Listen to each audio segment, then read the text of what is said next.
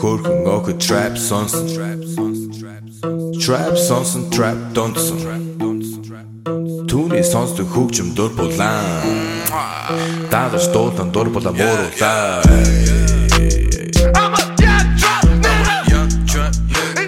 What's up, people? Adam Hundred here. Listen, I'm on the road. I'm in Reno at the Laugh Factory all week at the Reno Laugh Factory. But giving you three podcasts this week because that's how I do it. Okay, uh, we have Phil Davis on the show today, as well as Don Frye and Leo Kuntz. That's a pretty damn good lineup. Uh, I want to thank our sponsor, Santa Cruz Medicinals. It's potent CBD infused coconut oil, olive oil, MCT oil, vape pens, and more. It's gluten free, vegan, paleo, and sugar free. It's lab tested. Go to scmedicinals.com. Use the code ROASTED for $10 off, $100 or more. It's really, really good stuff. I highly recommend it. I take it all the time when I want to relax, and uh, it's great. It's really, really good.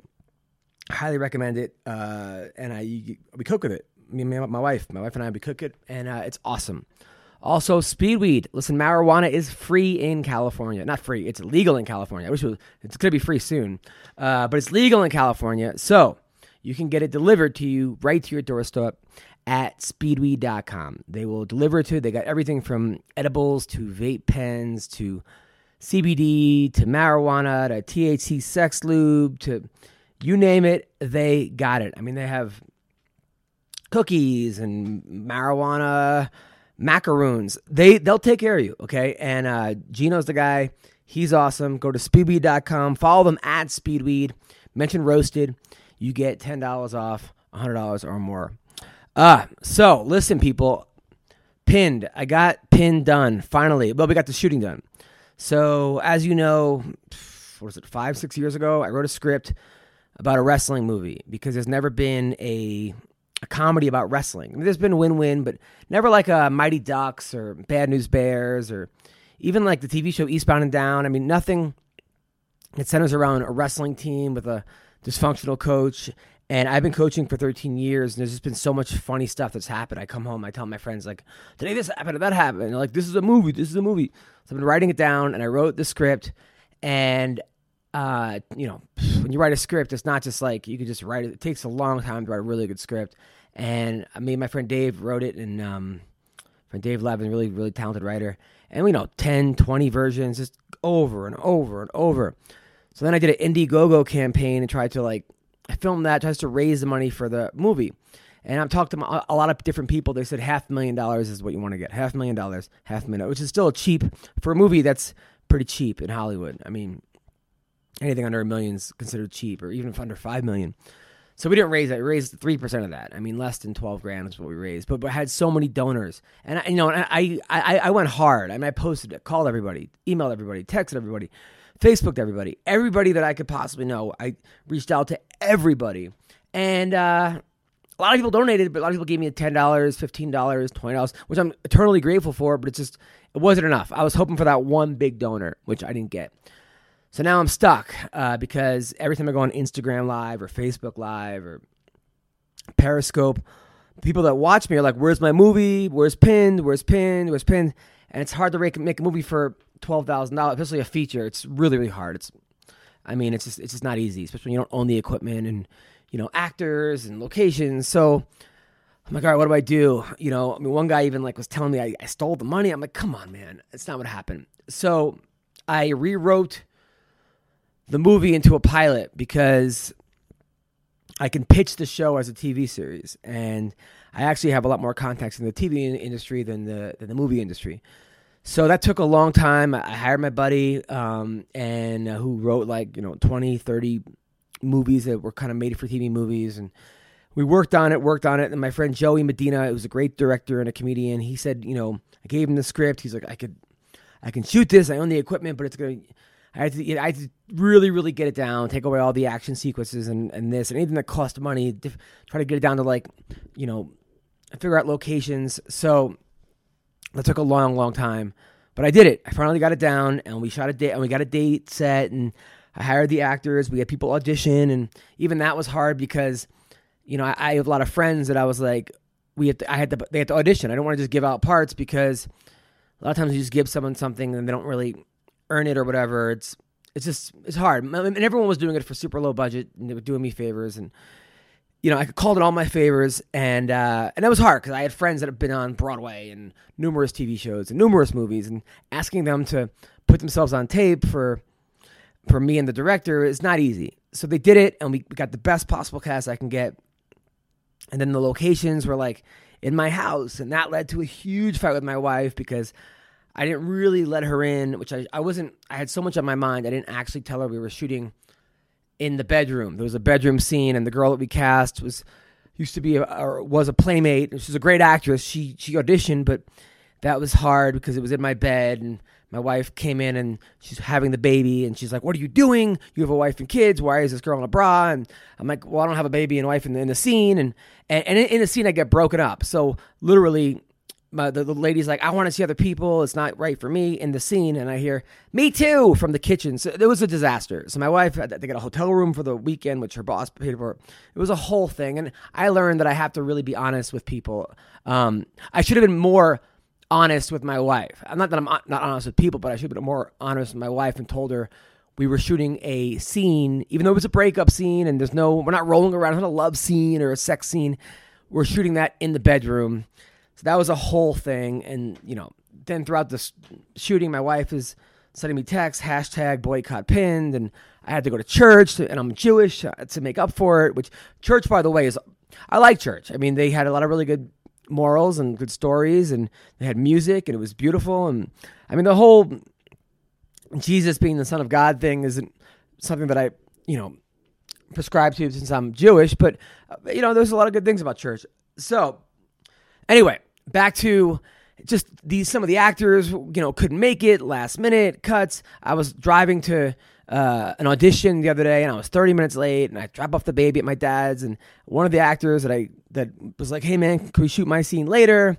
And now i'm like looking through my phone while driving which i shouldn't have done and then for other actors to replace him and i got pulled over.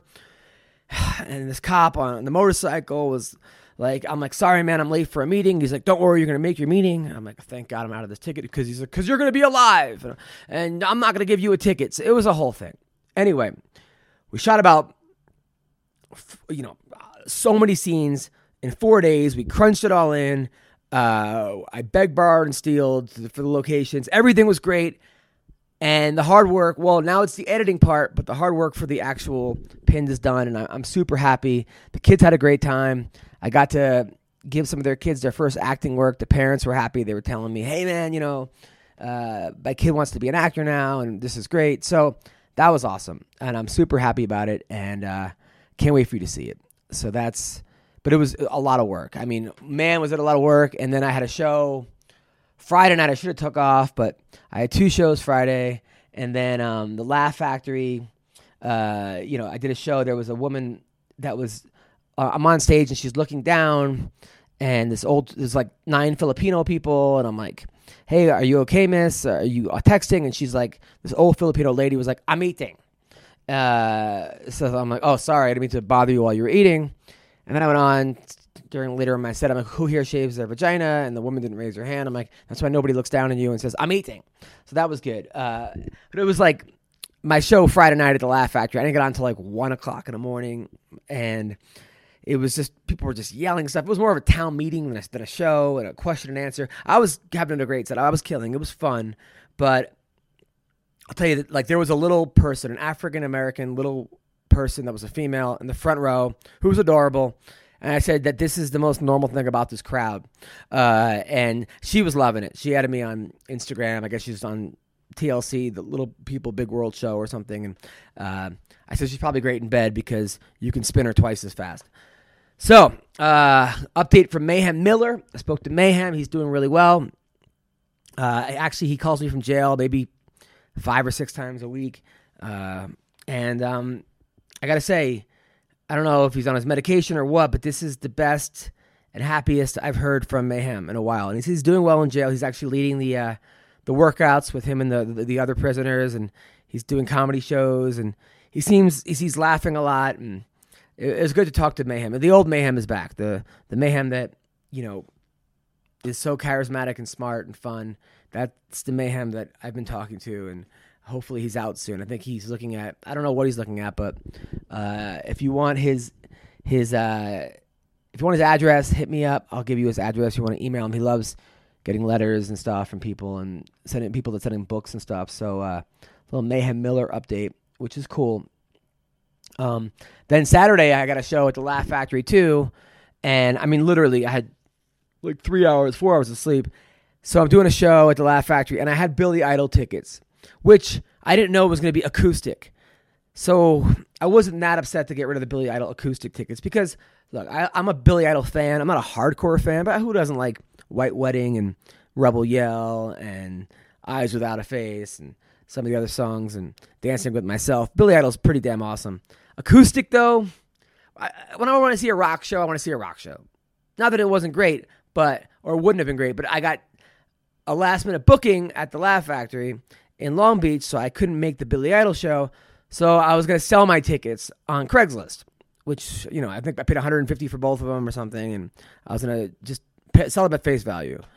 Well, you know, you realize how old you are because every person who responded had an AOL account, and nobody knew how to Venmo or PayPal. Everyone thought it was a scam. I'm like, no, uh, and then they wanted me to drop off the tickets, the hard copy. I'm like, no, I'll, I will email you the tickets.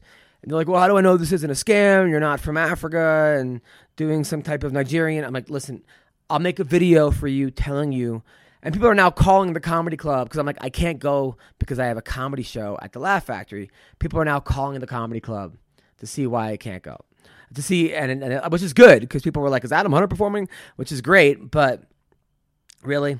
So that that was that. Um, and uh, then what else has happened? Um, let's fight. Let's talk about some of the MMA news before we get into our phone calls. So T.J. Dillashaw tested positive for something for USADA, which is weird. They tested positive for this fight because he looked like the guy from uh, what's that Christian Bale movie, The Machinist. I mean, you know, when I'm look, I'm 40, I, I, always remember steroids making you like big and jacked and strong, which is what he looked like for the other fights. For this fight, he looked like people should send him money for food, um, or send send him food. So man, it sucks that he tested positive for something. I know that Cody Garbrandt tweeted like a emoji about a frog and a coffee. I don't know what that even means, but sure. Um, but that sucks for TJ because I don't even know why he fought at 125. I think that was an ego thing. That was a mistake, and now he can't fight for a year. And MMA fans are pretty quick to forget how good you were and whether you were the champ, especially if something like this happens. I mean, when TJ beat Cody Garbrandt, people were claiming him as like the the you know pound for pound top three fighters in the world, and now he's fallen off, especially with his uh, getting knocked out so quickly or stopped by Cejudo, who was was lighter, and now with the steroids. It's been a bad year for TJ Dillashaw, uh, but I like TJ, and uh, best of luck to getting yourself back where it is. Uh, ben Askren is now talking shit to Masvidal and Nick Diaz. Now, the Nick Diaz fight, I think, is a great fight for Askren. I think that you know his wrestling will cancel out Nick Diaz's game plan because especially what's going on now. Uh, Diaz hasn't fought in a long time. Seems like he's parting. He was retired. Doesn't want to hurt anybody. So hopefully they make that fight happen.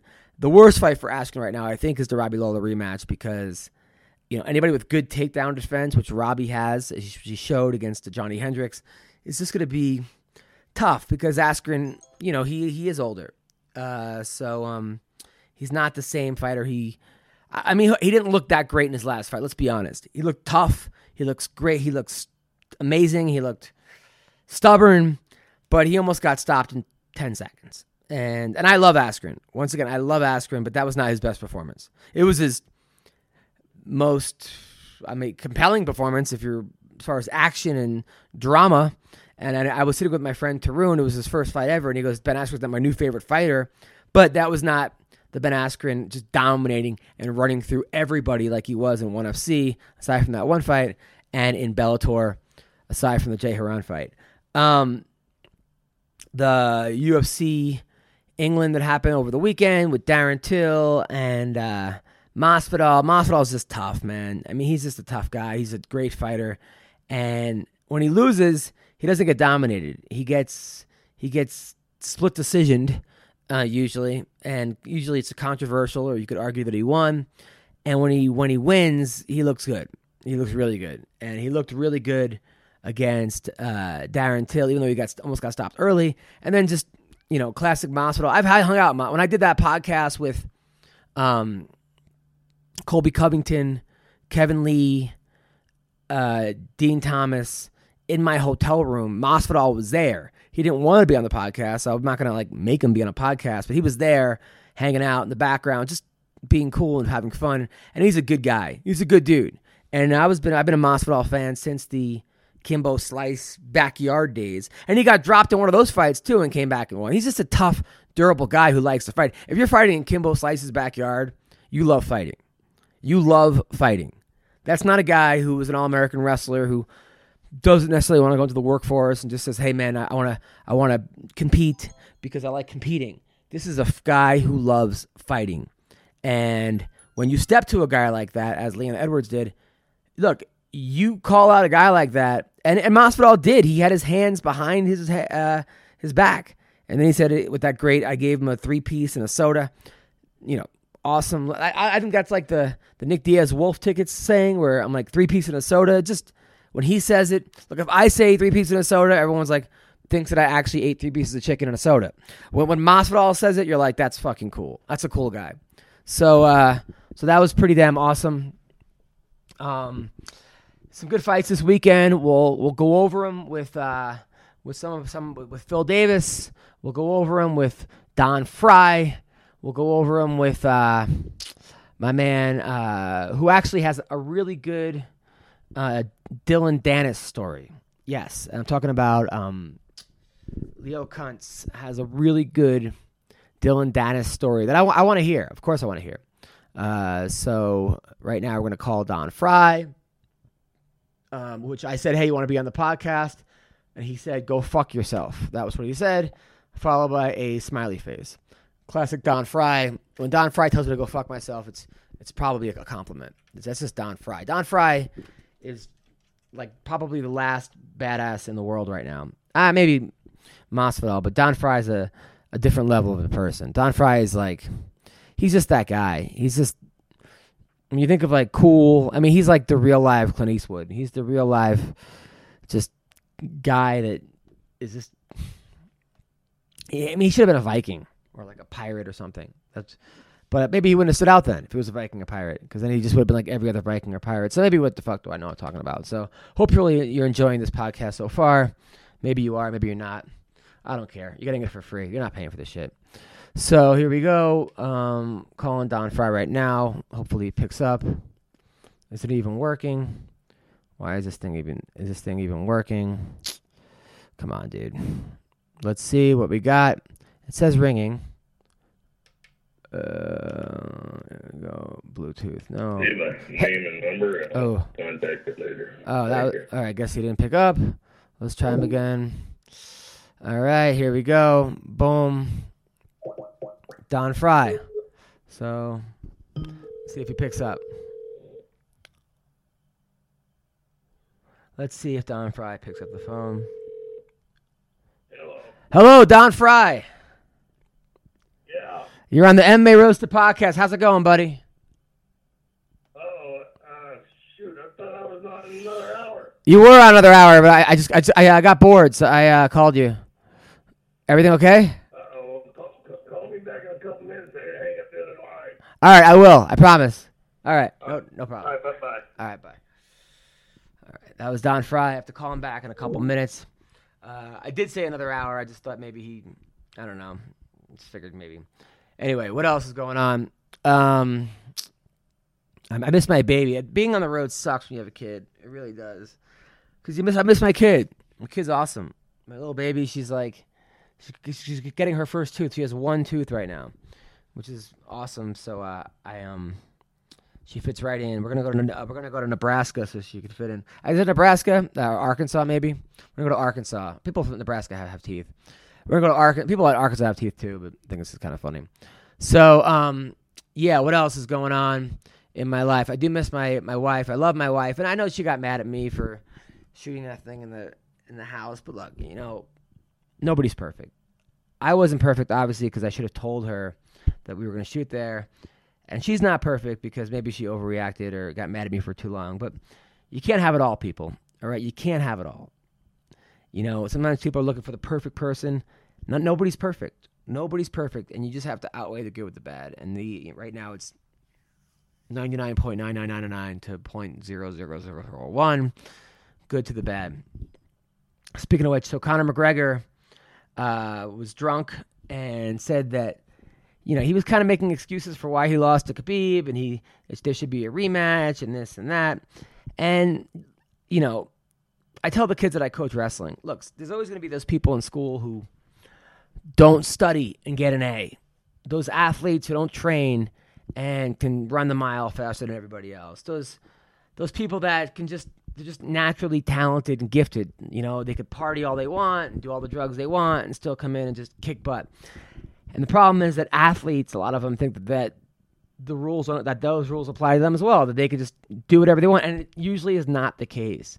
And it usually catches up to you. It hasn't caught up to Jon Jones. I mean, physically it hasn't. He's still dominating everybody in in ridiculous fashion, but it seems like McGregor, it's catching up to him. the The people are passing him. You can't just do drugs and alcohol and party and out to five o'clock in the morning and do all this stuff while everybody else is training to beat you. Eventually, they will beat you. Um, Jon Jones might be the exception to the rule, but for every Jon Jones, there's countless of people that could have been amazing if they would have put their mind to it. Everyone knows someone like that.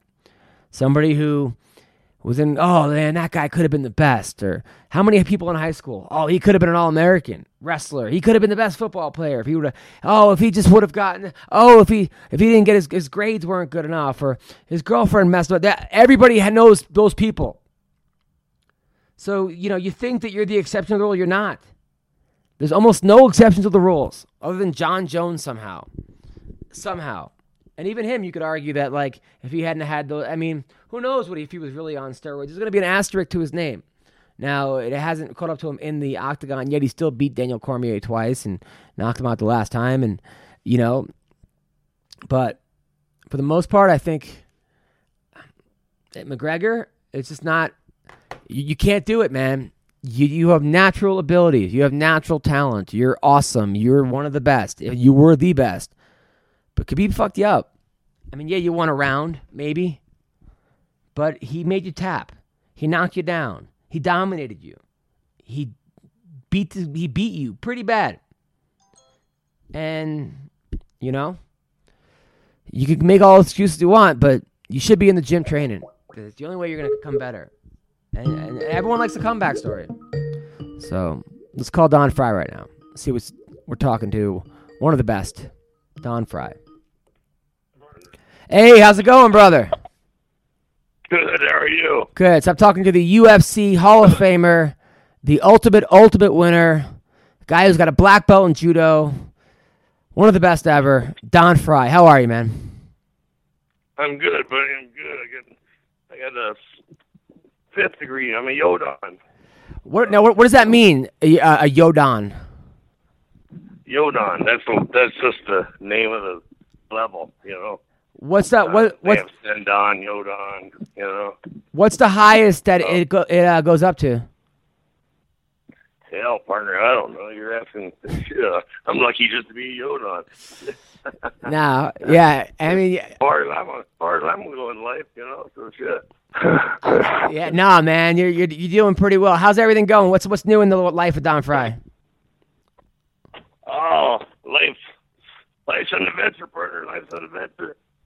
Um, you know, does you ever have one of those days where just nothing goes right? Everything is a is a mess. you Yeah, know? yeah, of course. No matter what way you turn, no matter what way you turn and what you do. Yeah, of course. I've had those. Everyone's had those days. Yeah, well, this is my second decade of that. Yeah, of course. Oh, you should try doing stand up But I comedy, got, but I got Adam Hunter. I got Adam Hunter calling me. So what the? Uh, yeah, Things are look, things are looking great. I, I was looking at some of your old fights, man. Like when you you had the record for the quickest knockout You knocked out Thomas Ramirez in eight seconds. He was 410 pounds. Now, when when you're across the cage of a guy that's 410 pounds, what are you thinking? Well, like I told Big John McCarthy when he came over and said, "You got any questions?" I said, "Yeah, if I fall down, don't let that guy eat me." You told him that during the fight? right before the fight, yeah, he comes over to the corner and says, "Got any, you know, got any questions?" checks your fingernails, you know, checks you for grease or whatever. Yeah, which is kind of silly back then because there's no rules. Yeah. You know, and like when um I was fighting Gary Goodridge, uh, you know, in the finals in number eight. You know, I grabbed the top of the, he picks me up and I grab the top of the cage. Big John says, let go of that fence. No, there's no rules. What do I have to? Now, did, did Big John laugh when you said, don't let him eat me? Oh, I don't know. He just, he just turned, he just turned and walked away. Now, now, what were you thinking when you when you when you uh, were up against Akebono? What's that? When you fought Akebono, the sumo wrestler, uh, Yeah. what's going through your mind? Well, yeah, you know, when I finally got that that kick at the end there, you know, where I kicked his leg up from underneath of him, and then I moved to the side. You know, that was the strategy. You know, um, kick him and take a step to the side, get around behind him. But shit, this wasn't one step. The guy is four feet wide. You know, so yeah, you know, kick his leg out from underneath of him, and then there's a little a little jog around him. Oh, jeez. Yeah, that's now. Uh, when you now, It was covering some distance. of course, of course. Now, now you went to ASU. Now, I would argue that ASU has the most amount of and the best amount of fighters that went to a college. You think right? Right? You think most MMA fighters went to ASU, but like like the best ones? You, Cain Velasquez, Ryan Bader, CB Dollaway. I mean, that's a that's a pretty good. You know, Cain. That's a pretty good. Uh, Yeah, you know what? CB Dollaway and Cain Velasquez don't even, mention those ass. You know, you don't even, even mention me. You know, Ryan Bader's got two belts right now. He's a world champion and two divisions. You know, gee, that's I mean that's all you got to say right there. how could what? You and Cain don't get along, or you and CB don't get along? No, I, I met Cain once. He's a very nice guy. I'm just saying, you know, nobody else needs to be mentioned right now because Ryan Bader is one of the baddest dudes walking the planet. He's virtually the baddest dude walking the planet. you know? yeah, yeah. Um, when you knock out, you know, geez, knock out Fedor, you know, one punch. God dang. And, uh, I mean, he fought Matt Mitrione, that idiot. I mean, he, he basically raped the guy. You know, I mean, the only thing that prevented uh, insertion, you know, was uh, he had a groin cup on. You know, otherwise he could have had his way with the guy all, all night long. And, uh, geez, uh, Bader, Bader's, Bader's a walking machine right now. Yeah, no, he is. He seems to really. I mean, you know, most guys they they hit their prime younger. He seems to be in his prime right now. It's something you know. Uh, do you think? that- Do you, what do you think about? Is is it? Do you think there's less testing in Bellator than there is in the UFC? What's that? You think steroids are more uh, prevalent in Bellator than in the UFC? I don't know, and I don't care. You know, I mean, shit, they should be legal. I mean, and then uh, it's just like pro bodybuilding. You know, you get your your bodybuilders, and then you have your your natural contest. You know, everybody knows what's going on. You know, just quit treating people like they're idiots, and uh, they want their pro athletes to be supermen. They want their pro athletes to be able to do things they can't. You know, and. uh I mean, if if you're going to call it performance enhancing and make it illegal, okay, then throw away all the computers and go back to pen and paper. Yeah. Well, I don't know. I mean, I, I have no idea. I mean, Bader, as far as I know, Bader has passed every every test, and uh, you, you know, you, I, you you you can't assume that he, he's on anything because he's winning. So I have absolutely no idea. I'm. Uh, You're absolutely right. I wasn't doing that. I hope I wasn't doing that. Just Yeah, no, no, I'm saying me. me I'm no, I'm, I'm saying me. Now, now, when now when you fought Tank Abbott, how much shit did he talk to you before the fight? Not much, not much. Tank Tank was uh you know, he was on his game. He he was in his, his little zone, you know. He wanted to win that fight. Um the UFC had, had sunk a lot of money in in Tank. You know, they had trained him. That they paid for you know Jesse whoever to train him. You know, I mean he was supposed to be their man, and you know I I went in there and I shit on the birthday cake. You know, I ruined ruined the party. Yeah, well, I mean, Tank was actually a lot better than I think some people gave him credit for because as much as people, Yeah, you know, and he was he, he was a liar. He didn't just sit on the freaking bar stool and get up off the bar stool. Okay, he trained. Come on, people. I he bench pressed six hundred freaking pounds, right? wow. You just you don't do that sitting on your ass drinking beer. You know, and, and then like and they even said he had Jesse, I don't know what his name, you know, training, you know, pro boxing trainer. But come on, people. It's 20 years ago. Figure it out by now. Uh, now, a prime, a guy you fought twice, Mark Coleman, uh, one of the best heavyweights ever. A prime Coleman versus a prime Brock Lesnar. Who wins that fight?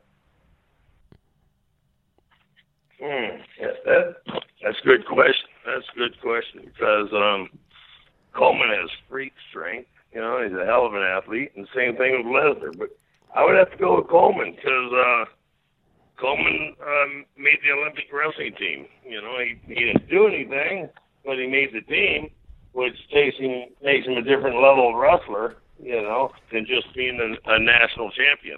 You know, and saying just a national champion, you know, it's kind of tongue in cheek.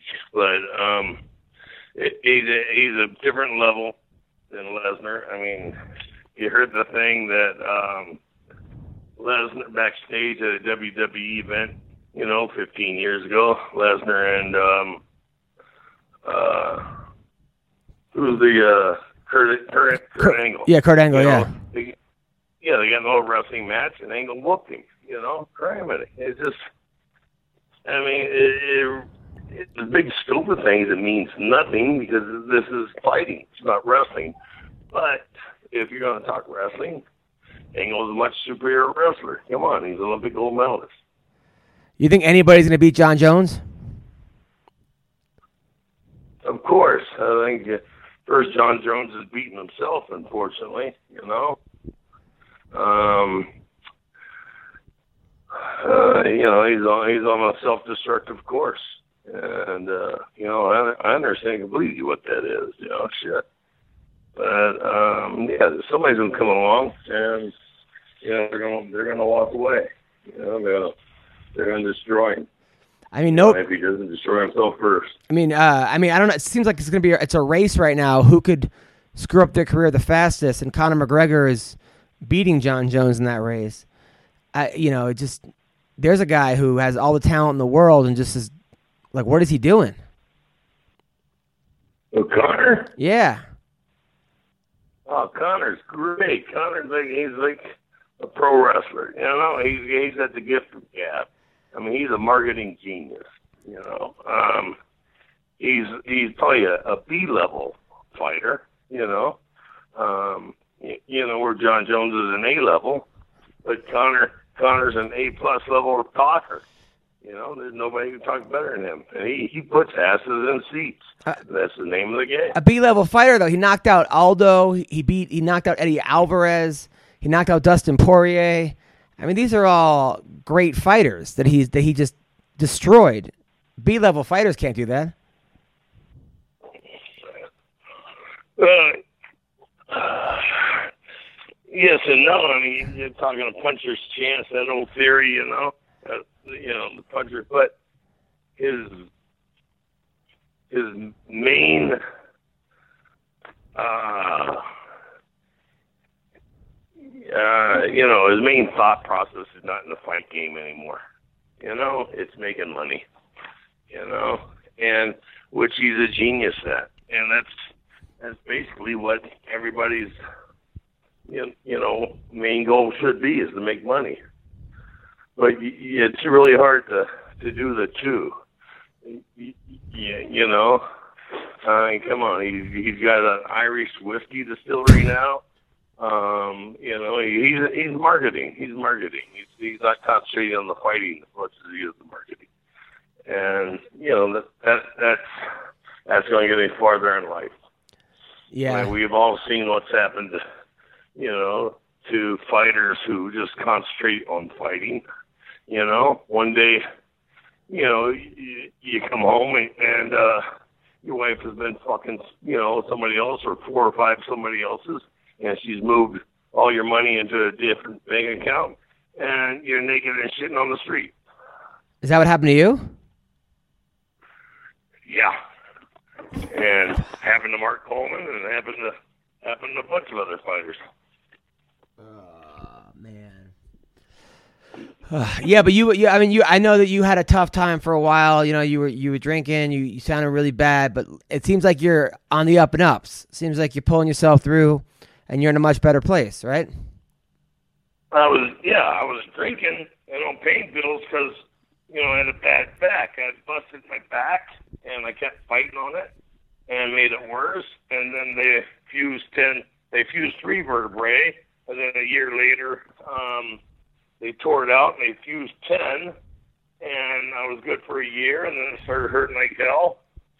And um, you know, we went to see a couple of doctors, and nobody took an X-ray.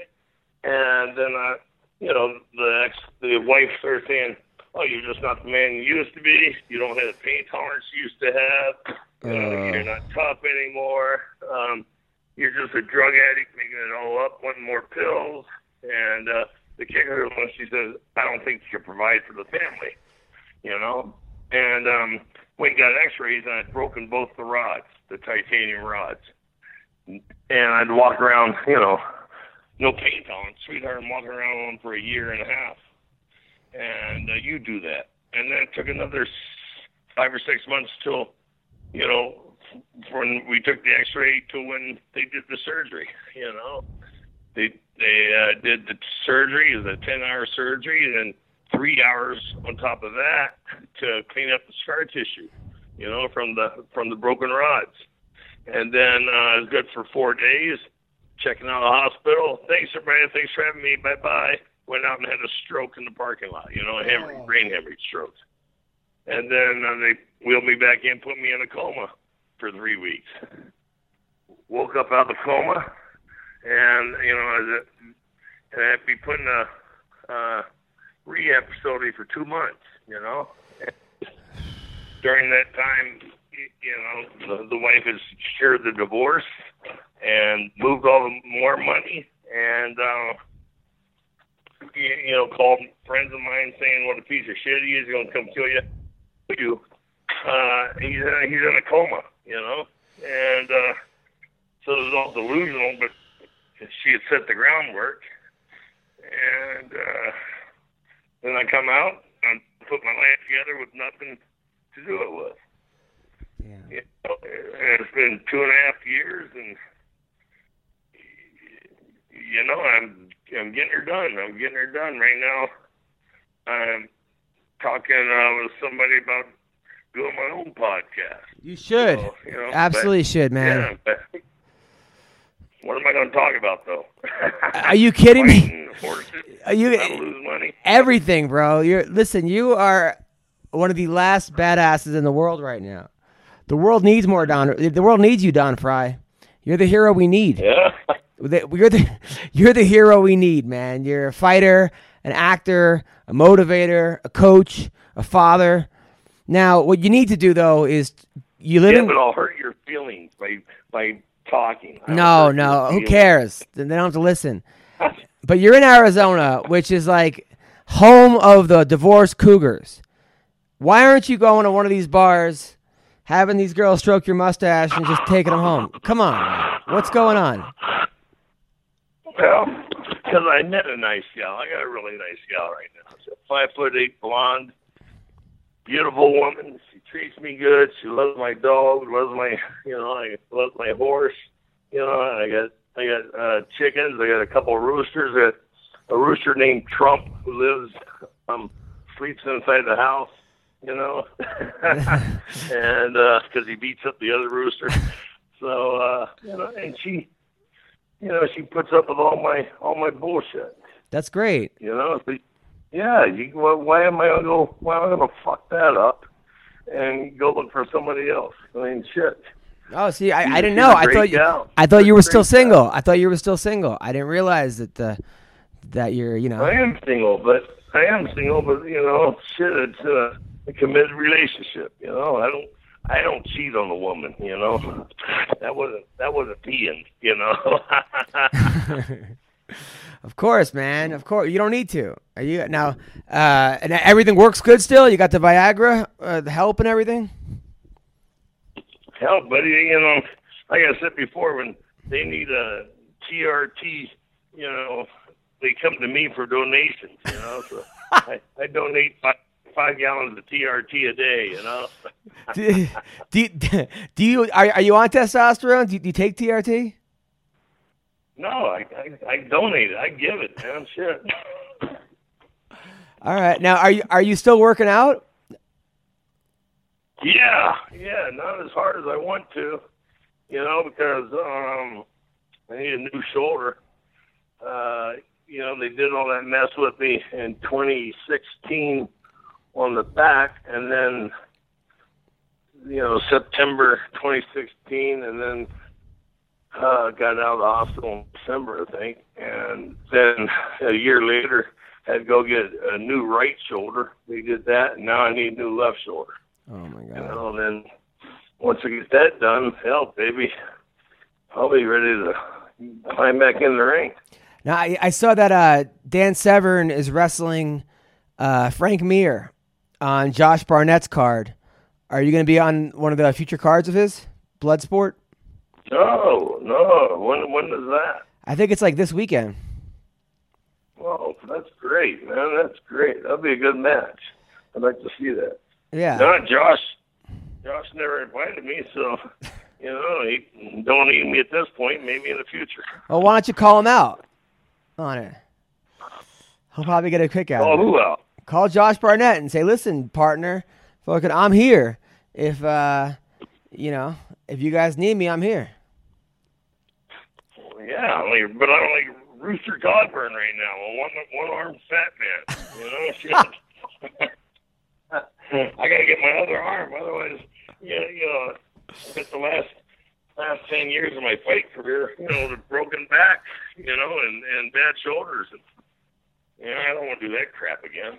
Hmm. Right? But, I saw, I saw that you visited Takayama in the hospital. That was a, that was a that was a sweet, that was a crazy moment, right? yeah, Yeah. Yeah, I went over there uh, to do a pro wrestling match, and uh, Mudo-san and I went over and saw Takayama-san, and uh, you know, it, it, it it's something that you know bites your soul in the ass. You know, it really does. And um, hell, he was happy and friendly, and you know, and uh, he's just a talking head. And um, he said, thank you for that fight. You know, he said, you made me famous. He said, I would go all over the world, you know, uh, for wrestling matches and and people at customs and everywhere else would say, hey, you're the guy that fought Don Frye, huh? you know, and I said, I get the same thing, partner. I said, I, everywhere I go, they said, you're the guy that fought that big giant Japanese guy, huh? I said, yeah, his name's Takayama. You got to learn it. That's still the greatest fight I've ever seen in my life. Best fight I've ever seen.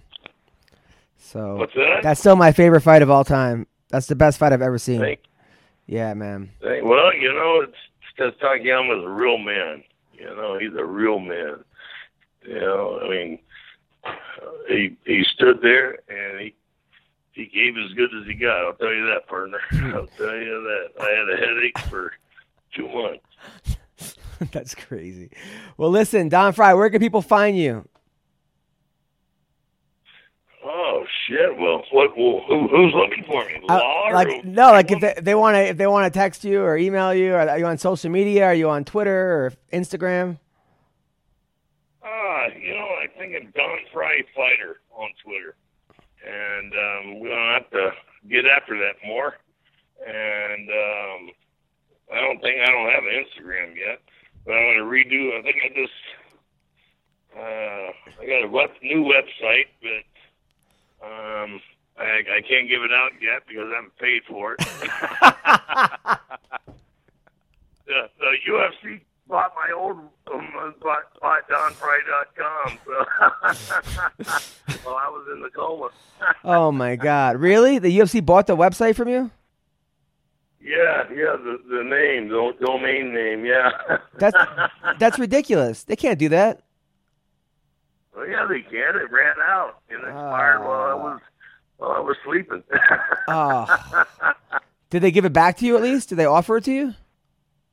Hell no, hell no, hell no. Man. Hell, they they fired my good buddy Ant Evans. You know, Ant, a good friend of mine, and um, he had to take some time off. He kept taking time off work because he kept having hernias and you know and medical problems, and they fired his ass. You know, so shit. Fuck. They they they don't play fair. They don't play fair. yeah, it doesn't sound like it. Well, listen, Don, it was great talking to you, man, and uh, I want to talk to you again soon. You're the best, brother. Yeah, I mean, you're the funniest little prick I've ever met in my life. Uh, I'll tell you what. Next time you get on stage, you know, are you coming to Arizona? Yeah, yeah. I'm actually I'm going to I'm going to Phoenix uh, in April, and then I'm going to Yuma in June, and then I'm going to Phoenix again in August. Well, you know. You gonna keep that a secret? Or No, what? no, no, no. Next time I'm there, no, I'll I'll definitely text you. I'll definitely text you.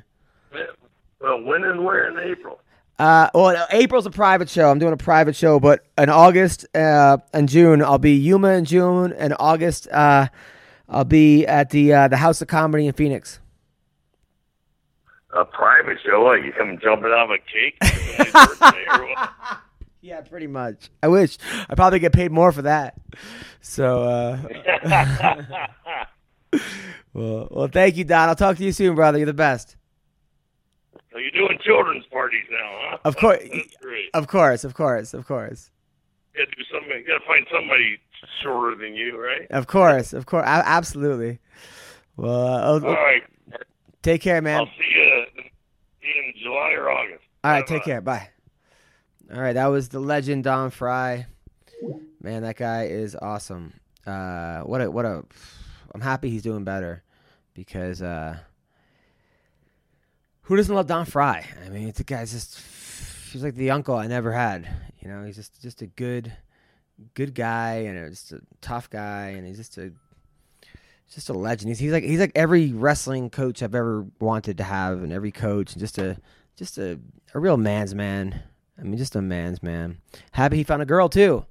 Uh, lucky lady, because that dude, um, that dude, you know, if he likes you, he'll he'll do anything for you. That's just that's the way Don Frye is, you know. And I love the fact that I can have a podcast and talk to guys like Don Frye. That's probably my favorite part of this podcast. So we're calling to ano- another awesome fighter, um, in Phil Davis. What's up, people? March Madness is upon us. And it's another huge month in sports across the NBA and NCAA. There's only one place to get in all the action. That's betonline.ag. Support our podcast by going to www.clnsmedia.com forward slash winning and use the promo code CLNS50 for a 50% sign up bonus. That's CLNS50. BetOnline.ag is your online sportsbook experts. In the NBA, the biggest matchups this week are the Celtics versus the Hornets, as well as the Hawks versus the 76ers. And with plenty of excitement and drama happening on and off the court, you don't want to be left on the sidelines. Go where the action is at betonline.ag. Go there now. Yes, go where the action is because CLNS Media and BOL are offering you a 50% sign on bonus. That's 50% by signing up at clnsmedia.com forward slash winning and using our code CLNS50 with your first deposit. Yes, go to clnsmedia.com forward slash winning. Use promo code CLNS50 for your 50% sign on bonus today. BetOnline.ag, your online sportsbook experts. All right, guys, I got to talk to you about CBDMD. All right? CBDMD is USA grade A premium CBD. Okay, it's organic, it's grown in the US, processed in the US, non GMO, gluten free, and vegan. They sent me a box of this stuff. I've been taking these CBD gummies. Oh, it's amazing. I feel so relaxed, less anxious. They have CBD dog treats. I give to my dog. He's he's he's been more relaxed than ever. And, and when he's excited, he's happy. He's jumping around like Air Bud. All right. And CBD helps support or achieve relief from a multitude of everyday ailments, including stress, anxiety, inflammation, and sleeplessness. Okay. They only use 100% organic hemp grown and they process at their farms and facility in the U.S. It's gluten free, vegan certified. Okay? And their CBD oil tincture drops are also non GMO. They use a broad spectrum CBD extractions through independent third party laboratories to guarantee the highest of standards. CBDMD is committed to providing the best in CBDs. They stand behind this, okay? They got an easy to use service, it's free shipping, satisfaction guarantee, and US based customer service. All right? In addition to the natural flavor option, they offer a variety of all natural award winning flavors mint, orange, and berry. And each variety provides just a hint of flavor to leave your taste buds satisfied. And their comprehensive line of products includes not only but gummy bears, which I, what I take, capsules, an all natural sleep aid, topicals, bath bombs. My wife loves the bath bombs, okay? and human grade pet products and vape oils. All right? Now, they're listen, they're offering a free, unique offer to our listeners over at MMA Roasted. Okay, go to www.cbdmd.com. Enter the code ROAST at checkout to get 20% off your order. I use this stuff, okay? Definitely check it out. Some uh, exclusions apply. See the website for full details, all right? And these statements have not been evaluated by the Food and Drug Administration, all right? The product is not intended to diagnose, treat, cure, or prevent any disease. Okay? Check it out. Hope you enjoy. Hello. Hello, is this Phil Davis? Yes. How are you, man? I'm well. How are you? Your middle name is Quabina? Yep. Why does nobody know this? I think everybody knows it who's supposed to know. I had no idea. I've known you for years, and never once did you tell me your middle name was Quabina. That is a great. Somebody great. made a, a trip to uh, the Wikipedia. I know. yeah, I like it though. I like Quabina. You, you don't think maybe you should be like like instead of you call yourself Quabina Davis, and then they can call you Phil from uh, Pennsylvania, like Marty from Omaha. You can go Quabina. Mm-hmm. You don't think that's a good idea? No.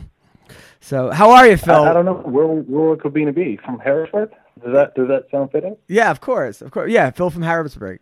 So how are you doing, man? What's going on? I'm good, man. I'm good. I'm good. What's new in the life, Phil Davis? Uh, well, I'm uh, I'm scheduled to fight Liam McGeary in a rematch April 27. So I've just been uh, preparing for that and uh, getting fit, getting lean and mean, and uh, that's all going on over here. Why are you fighting him? You you've already killed that guy. Well, he he wants killed again. all right, all right. I like it. I like it. Were you surprised that Ryan? First of all, I think you're two and zero against Ryan Bader. I, I I don't know. I think that you just look too jacked, and they just gave it to Ryan Bader because he w- didn't look like he could beat you on like if he just looked line the two you up. I thought you're two and zero against Bader. Very close though. Were you surprised that Bader won the championship, the heavyweight championship? Uh, not so much surprised that he won. I was surprised he won so easily. You know, Yeah, yeah, yeah. he just he just took it to everybody. He just took it. To, I mean, he had three three fights under a minute. I'm like, come on, what what is going on? Do What you is going on?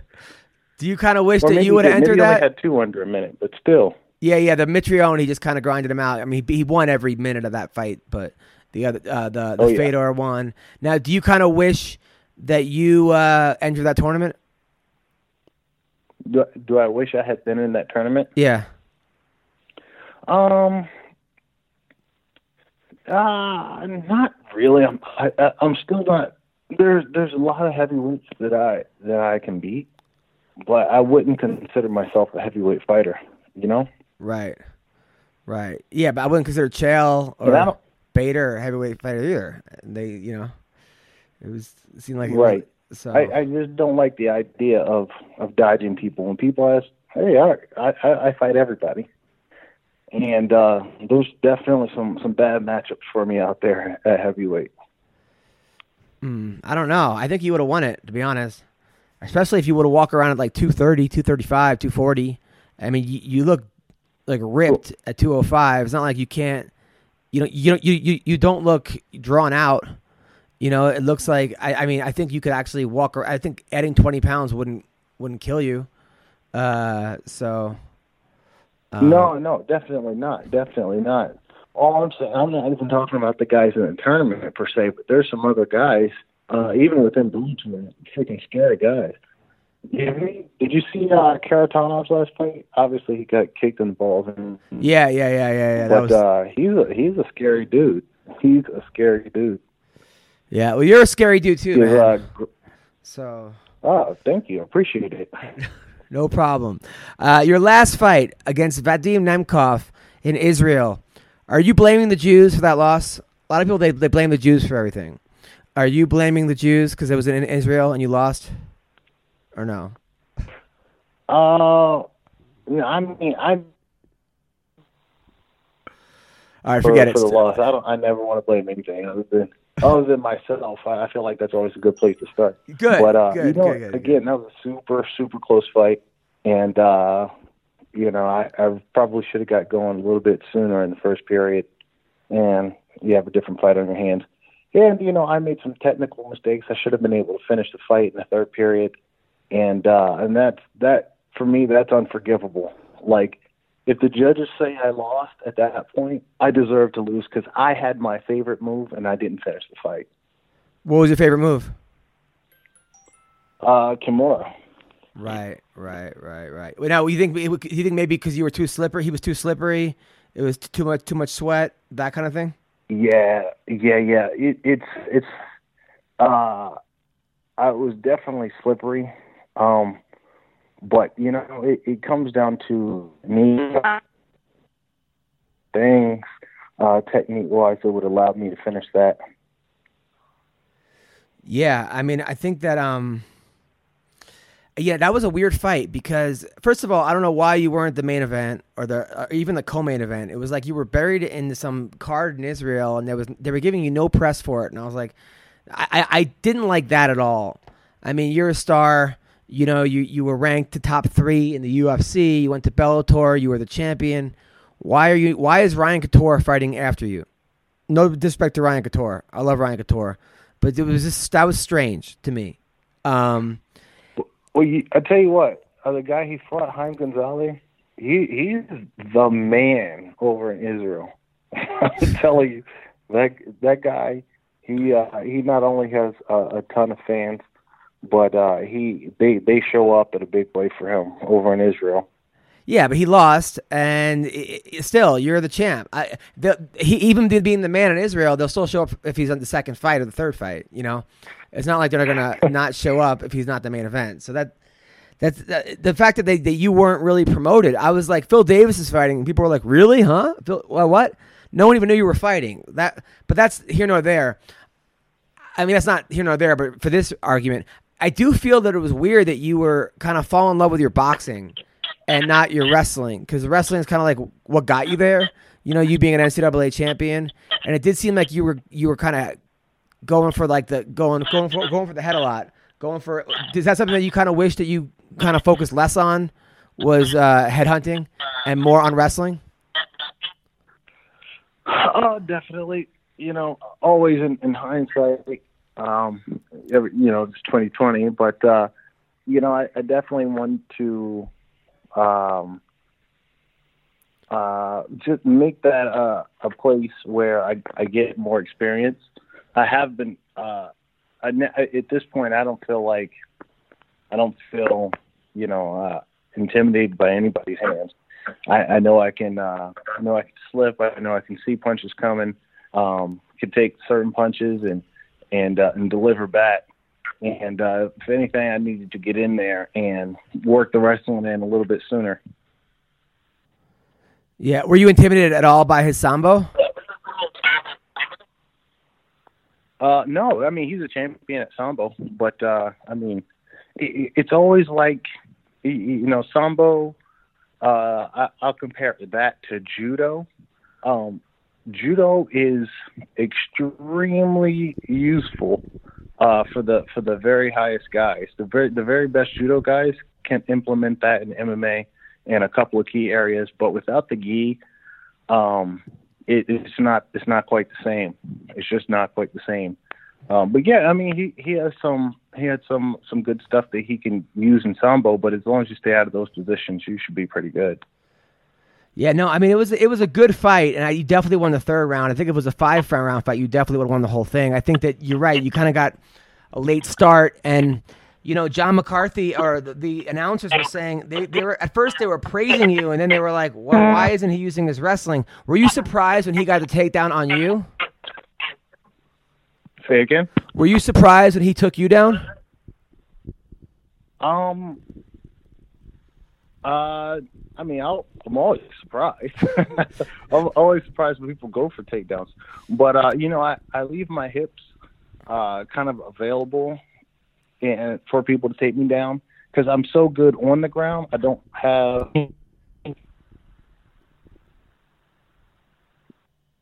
fear of being on the bottom. I know I can get back up to my feet in a very short amount of time, and I'm usually able to uh, sweep people or uh, if they take me down, I end up on top, sort of thing. So uh, I'm not so much, uh, uh, not so much uh, shot that he took me down. Uh, it's always like, it's never over. If you take me down, we're going to end up in a scramble. And can you end end up on? So I mean, even even even getting a takedown, it didn't it didn't last very long and didn't amount to any good punches or anything. Yeah, but you, you did have a look on your face like, did that really just fucking happen? I don't even I don't even know what my face looked like. I I have to I'm going to have to go back and watch that to see what my face looked like. You, I'm telling you, your face looked like you've got to be kidding. Like, how the fuck? do- like, why am I in Israel getting taken down by this guy? Uh, that's what you. Like, you definitely had that look on your face. Like, you got to be kidding me. Um, but uh, I mean, look, look, you've never been stopped. You've never been submitted. Every fight you've lost, you've only been hurt. I think maybe once or twice. That was the Anthony Johnson fight. Um, and and you were not even really that rocked. Yeah, you're right there. You know, you're always right there.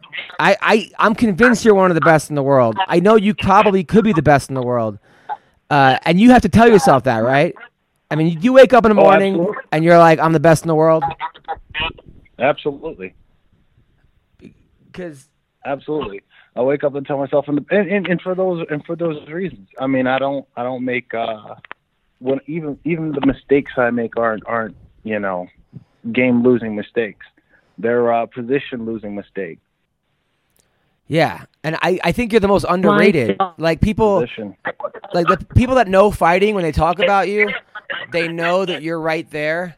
But I feel like you're not in, in the in the discussion because you don't talk that much shit. You don't, you know, you're not one of these guys on Twitter who's making fun of everybody. You're not like you're like a nice human being who's an amazing fighter. You let your fighting speak for itself, but in some ways that kind of hinders you a little bit because people are are because you're not making headlines all the time. Right. Maybe I just need to- to uh maybe that's what I need to do. Just get on Twitter and uh start talking more trash. Well, it would definitely help your. It would, people would definitely be talking about you more. I might, but I'm not sure it would help you because you could be training during that time or spending time with your wife and kids or making money or who knows. So, um, by the way, how's your how's your wife doing? She's doing great. She's doing great. Yeah. By the way, if you don't know, Phil is married to a beautiful lady who talk about keeping her hips low. She's got amazing hips. Uh, the, she's just an awesome. She was a trainer, and Phil came in and was like, "Hey, well, you want you want to do you want to spot me?" Uh, next thing you know, you guys were married. Correct? uh, that's that's the uh, condensed version, but yeah, pretty much. All right, let's talk about some of the fights that happened. Now, now I didn't realize I was looking at your Wikipedia. You you actually trained with Jon Jones before? Uh oh, you there? Yeah, yeah. Can you hear me? Oh, I thought I lost you for a sec. Now, uh, did- yeah, you said I actually trained with who now? with Jon Jones, Yeah, yeah, yeah, way back in the day. who won? Uh, well, it was just training, but yeah, we were. Uh, I was probably a month out of a month or two out of college, and he was. Uh, I don't. I don't even think he was in the UFC yet. So yeah, we were, we were just. We weren't even like. Uh, we were just doing like drills and, uh, you know, grappling and all sorts of stuff. Nothing really like full MMA sparring. No, a- afterwards, did he come up to you and he was like, "Hey, I got some stuff that'll make you stronger"?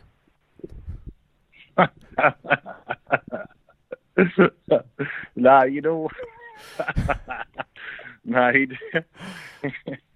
No, was he like, "Hey, I got three hookers in a car with some blow. Come on, man, be a, yeah, come on, let's let's let's let's do yeah, this." he, yeah, he, yeah, he might have said something like that. I can't remember. You know. All right, okay. Um, now today, T.J. Dillashaw got popped for we don't know. Are you surprised by this? Whoa! I didn't know that. T.J. Dillashaw got popped. He got popped. Uh, USADA. He got his belt taken away. He's suspended for a year. He doesn't know what went wrong or what he took or whatever, but it doesn't it doesn't look good. Well, uh, huh? Is he going to do? Is he going to litigate it? I don't know. I mean, it just. I mean, it was crazy that he got popped when he f- cut down to 135. You know, versus like the other fights where he looked like. Because when I always think steroids, because I'm I'm 40, so my my thing is like steroids make you bigger and stronger. They don't make you lose weight, and you know, and, and make you look like. So I don't know what that. It's a little strange, right? Right, right, right. When did he? When did he? When did he pop? Today, or I mean, it, it was it was announced today. Huh. That's interesting. Well, I, you know, I always say I, I, like, I want to give guys the, the benefit of the doubt, give them a chance to, you know, you know, get, uh, yeah, you know, stay, see what see what see what it is. Maybe maybe it was a real accident, and maybe he was taking something else. Uh, that, you know, has some uh something in it that he wasn't aware of, or what have you. But uh, yeah, that that is very interesting. Yeah, and then Cody Garbrandt like tweeted out a picture of a, uh frog and coffee. I don't even know what that even means, but um, sounds like sounds like uh, some sort of inside joke, not so much of a joke, but uh, more like an inside uh, insult between the two of them. yeah, I guess That I they don't, uh, I were like teammates for a long time. yeah, I don't know what that even means, but uh, the fr- frog and coffee. A frog and coffee. yeah, I don't know what that means. Like I, it was a coffee first, then frog, and people were like, uh, "Toad soup." Or, uh, people were like trying to guess what it what it means, but I don't I don't know what it means. I don't know. I don't know. I'm, I'm gonna have to. I'm gonna have to call Cody on that. One. Now, now one of your oh. Now, one of your Penn State uh, alumni lost his first fight, Ed Ruth. Were you everyone when Ed Ruth came? Everyone's like Ed Ruth, Ed Ruth. I mean, they were like, "This guy's a god." His last fight, I mean, he would have won if it was three rounds, but he looked gassed as hell. Uh, were you surprised Yeah. against uh, what happened Well, against you- Gracie? Well, I tell you what, man. He, you're absolutely right. If it was three rounds, he would have won. But at the same time, he was fighting out of submissions one after another. Now, granted, you know, uh, he was getting out of submissions in a remarkable fashion. Like he's, he, he I mean, he, he was getting out of stuff that you are supposed to be dead to rights to. And I'm, I'm doing, and, and he would end up, he would end up in a triangle, super deep, and then uh, Gracie would switch to the armbar, and he would manage to get out of both of them, and then he would be immediately back in another situation. And I'm like, I don't even know how you're getting in or out of this. Like, what what is going on? Just get back to something normal. Right. but uh, he he he's got a, a tremendous talent, and he he as soon as he learns how to slow the pace, and, and and just focus in on a couple positions that he owns because that's how wrestlers work. We we have a couple of situ- a couple of positions that we do better than anybody else, and, and that's how you end up winning. If you end up in a, a a good guy's position, like he gets the takedown. If you end up in his, you know, whatever it is that he does, you know, it's a guaranteed thing.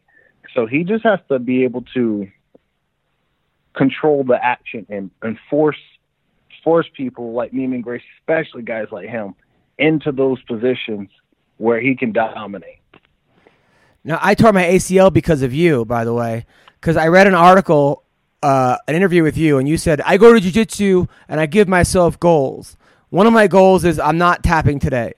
So then I gave myself that goal, and my ACL went immediately. So um, thanks, buddy. I appreciate that. Oh, you, no, you you're welcome. You're welcome. Do, I mean, do you really I mean, do you really do that? Do you really tell yourself I'm, I'm not tapping today? Yeah, of course. But what if somebody has something way deep where you're going to break your arm or leg or your ankle? Well, well, here's the thing. If you've already decided that you're not going to tap, you got to figure a way out. And usually, the way out i- i- is is it's so simple. But when you know when you're short on blood because you're getting choked or air or you're short on space because someone's tying you down in an armbar or whatever, Kimura, you you just gotta you just gotta through it like a puzzle. It's usually usually it's it's grips. If someone has you in an armbar, you've got to get their hands off of your free hand. You you got to get them off your hands. If somebody has you in a foot lock, you got to get to the hand that's controlling your foot. You know, you you just got to think of it that way. And I mean, there's obviously tap the day. Right. One of my teammates got me Chance Chance Rencountre. He's a uh, he's a welterweight. He's coming up in the UFC. He got me today.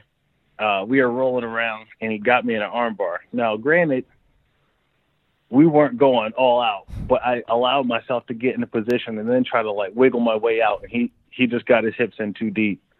But uh, So you it's tapped? not that it. I tapped. Oh, man. Damn. All right, I take back you being one of the best in the world. Okay. Um, right. Of course, you have to tap. Right. It's, it's not. It's not. It's, it's it's it's not worth it.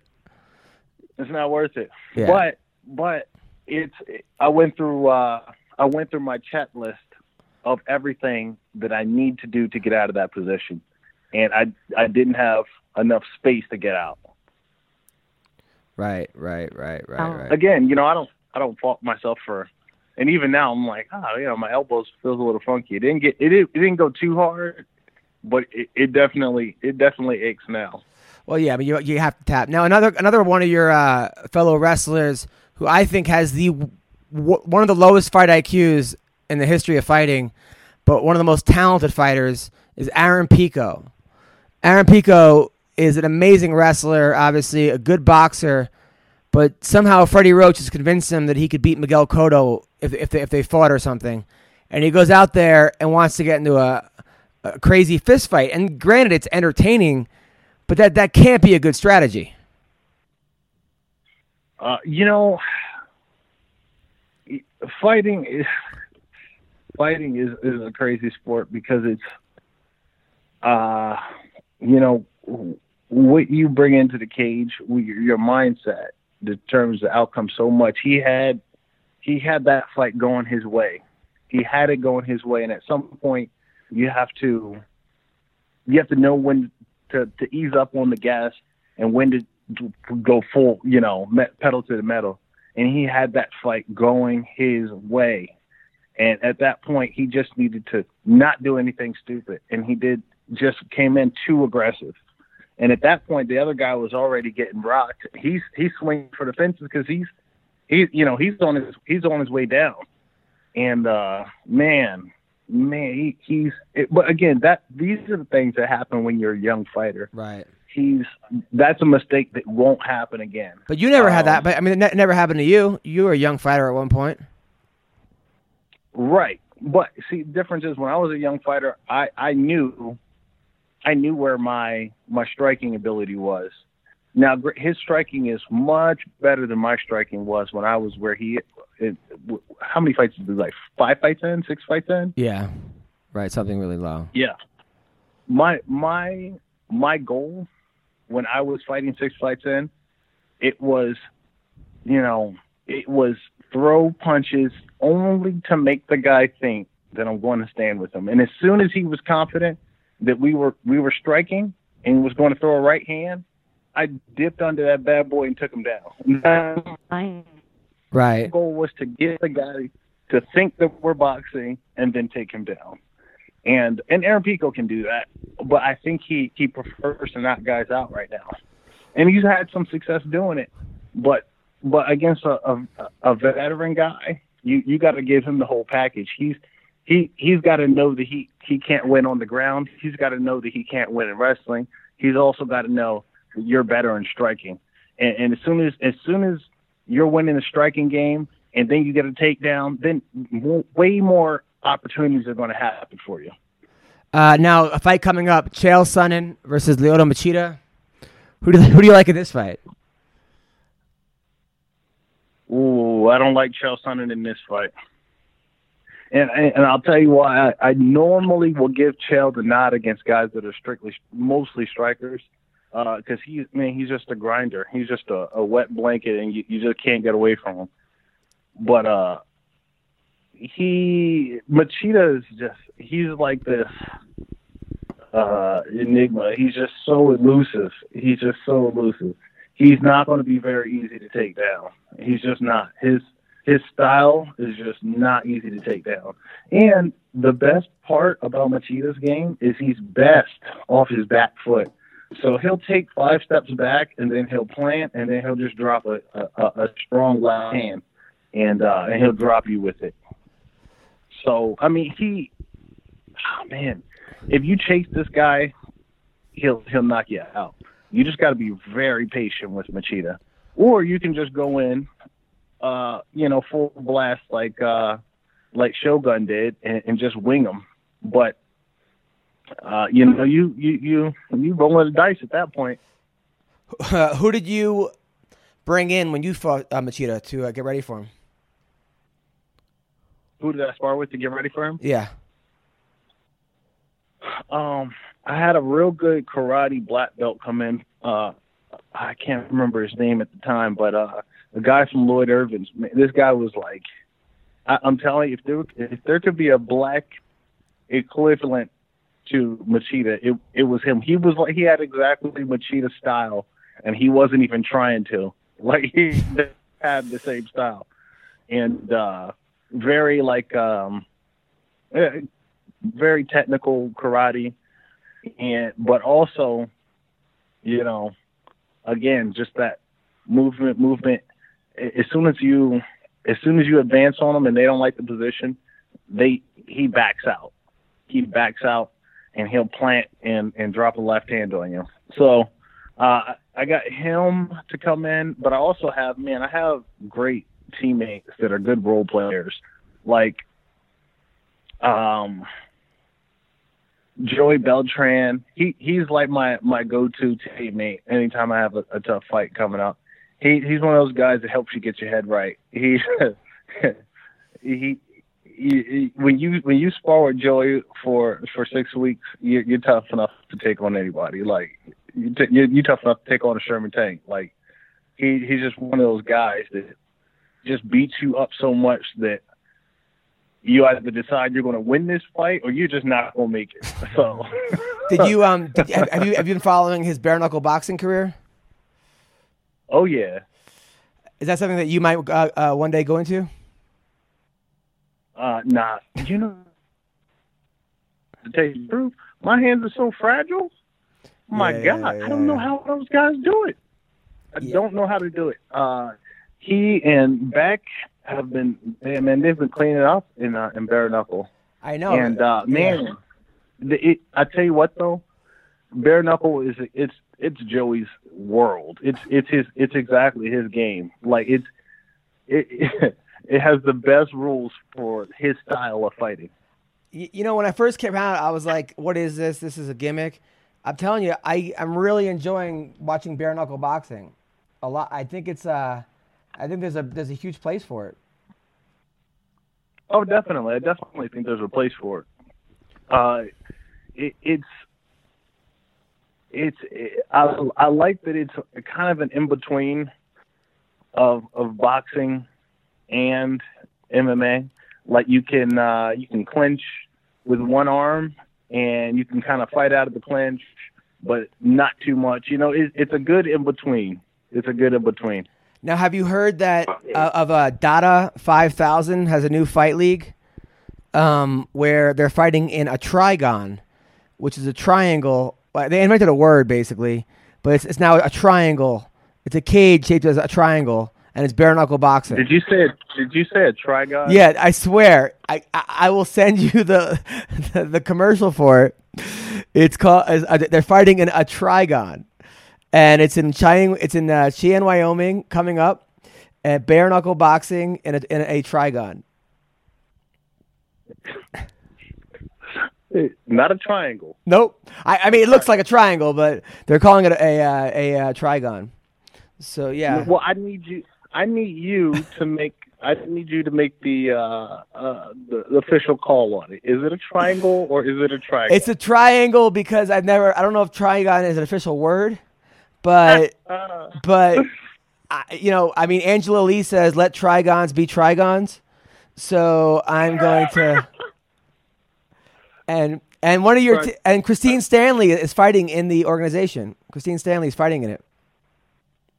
Oh, is she? Yeah, she's one of your girls, right? Mm-hmm. Yep. She's fighting in the in the uh, Trigon. So Kim Dada Oh, nice. five thousand. Dada five thousand. I didn't even know the guy was still alive. I thought he was still in the coma. But I guess he's out of the coma and now he's uh he he's he's promoting fights. So uh yeah. Well, well. So Uh, for I, I honestly got uh, for a second I thought you were going to tell me he's fighting again. And I was like, I was, I was, I was starting to cringe for a little bit. I was like, oh, no, they, no. I was- if he was, 'cause it'd I have to was be at that fight. it'd, it'd have to be 10 second rounds. You were at that fight? Yeah, man, I was at that fight. Were you going crazy? You know, you know what? It it, it was weird. It, it was like, it was a, it, it was like that, that trick at the very. It was it was three rounds, and of course everybody didn't think it, it was going to go longer than a round. Yeah. And in the third round, it was just. I mean, I was. I tell you what, Dada was taking most of the, the, the punishment, and he turned it around. He had like a, a three minute window in, in each round where he just comes back and, and just starts putting it on Kimbo. Kimbo. And He almost Kimbo won. Would close out the round. Yeah. I was like, this. This. I can't look away, but I can't look away. But this, it's, it was oddly, it was so entertaining. Uh, gosh, Yeah. it, it was that was wild. So h- how many kids you got now, by the way, Phil? Two. Two. How old are they? You say it like I got seven. How old are they? they are uh, two and six.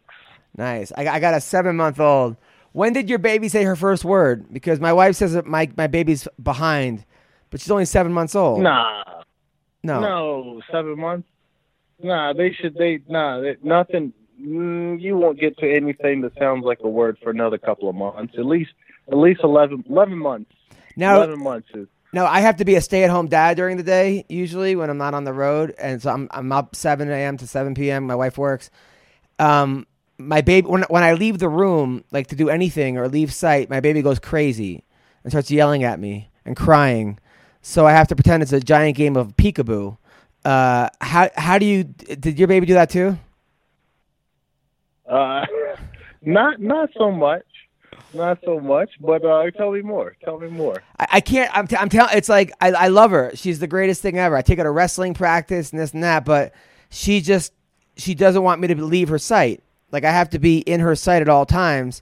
So if I do a chore, like if I if I, if I put her in the little chair and I let's say I, I do the dishes, I have to pretend this is part of a game of peekaboo or hide and go seek. That I'm going to come back in three seconds. So otherwise, it's ah, it's screaming and yelling and like bloody murder. Uh, I'm I'm being I see. I see that the exact opposite. I'm like, man, this that's exactly opposite of how everyone else in life treats you. They're like crying until you crying until you leave. So, how much longer until you have to be somewhere? that's that's that's the, that's that's the truth. Most people cry when I when I show up. So absolutely right. this kid just loves you so much. God. That's because she doesn't know anybody else. You know, like Right, she thinks I'm the best. It's like you know, it's like I was the best in in uh, in New England uh, at wrestling until I went to college, and I'm like, fuck, I, I ain't shit. Uh, like r- right now, uh, with the baby, you know, like I'm the man, but it's only a matter of time before she figures out I'm not. You know, so uh, That, you know what? You, I tell you, honest to God, truth, man. You got to live it up while you can because uh, very soon, you know, she'll be more adventurous, and then she'll want to wander off. My kids were wanderers, man. They're just so yeah, adventurous and brave. My kid is like the kid that would just wander away in a, in a shopping mall uh, like live live it up while you can while they while they still need you for things. but then when also, uh, soon- yeah, yeah. Yeah, pretty soon they'll be taken off. But then when I change her diaper, also Terrified. she tries to put her hand in her poop immediately, and I and I have to stop that from happening because then she'll put it in her mouth, and who knows what could happen there. How do I stop her from trying to touch touch her poop? Yeah, that that's a ticking time bomb. It's gonna happen. It's, gonna happen. Uh, Oh yeah, my my two year old, he's like uh, he's in the beginning stages of, of potty training. So he'll he'll take his diaper off, and then out of nowhere he'll be like, "Oh, I gotta go poop," and then he'll just just go poop on the floor. uh, kind of like you did during your last fight. Um, so uh, exactly like that. Exactly. So I'm kidding. I'm kidding. So and so, what do you do when, you, when he poops on the floor? You you don't yell at him, do you? I don't think I don't think that's the answer I'm supposed to say. No, no, I don't yell at him. Yeah. Buddy, you you you're so close to the toilet. You know, he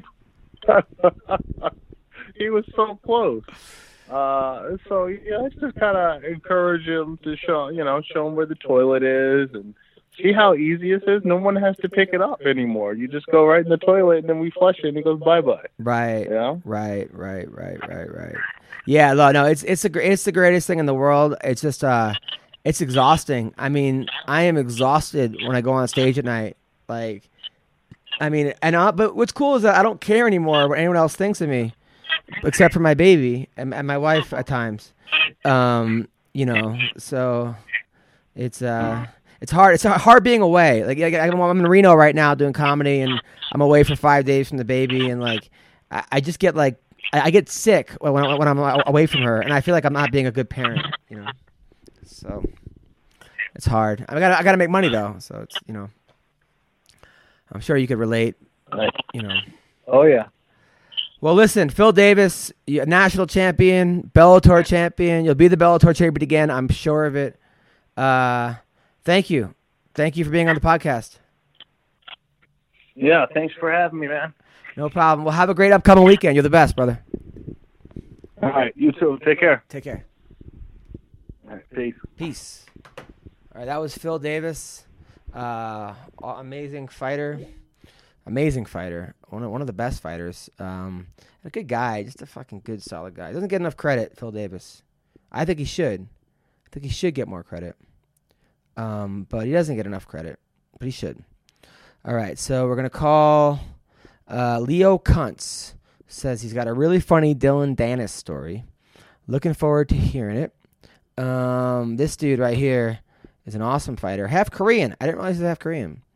Um, from uh, North Dakota. How many fighters from North Dakota that made the UFC? Not many. I think now he's um, in the Dream organization, or I'll, I'll, we'll find out all about it.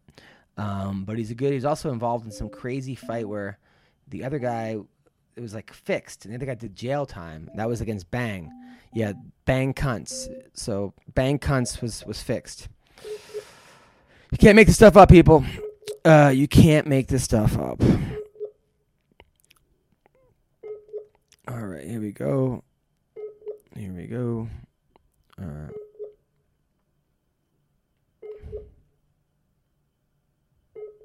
Verizon ring tone while your party is reached. Hello. Hello, Leo Kuntz. Yes, this is Leo Kuntz. Who's this? This is Adam Hunter. You're on the MA Roasted podcast. How you doing, man?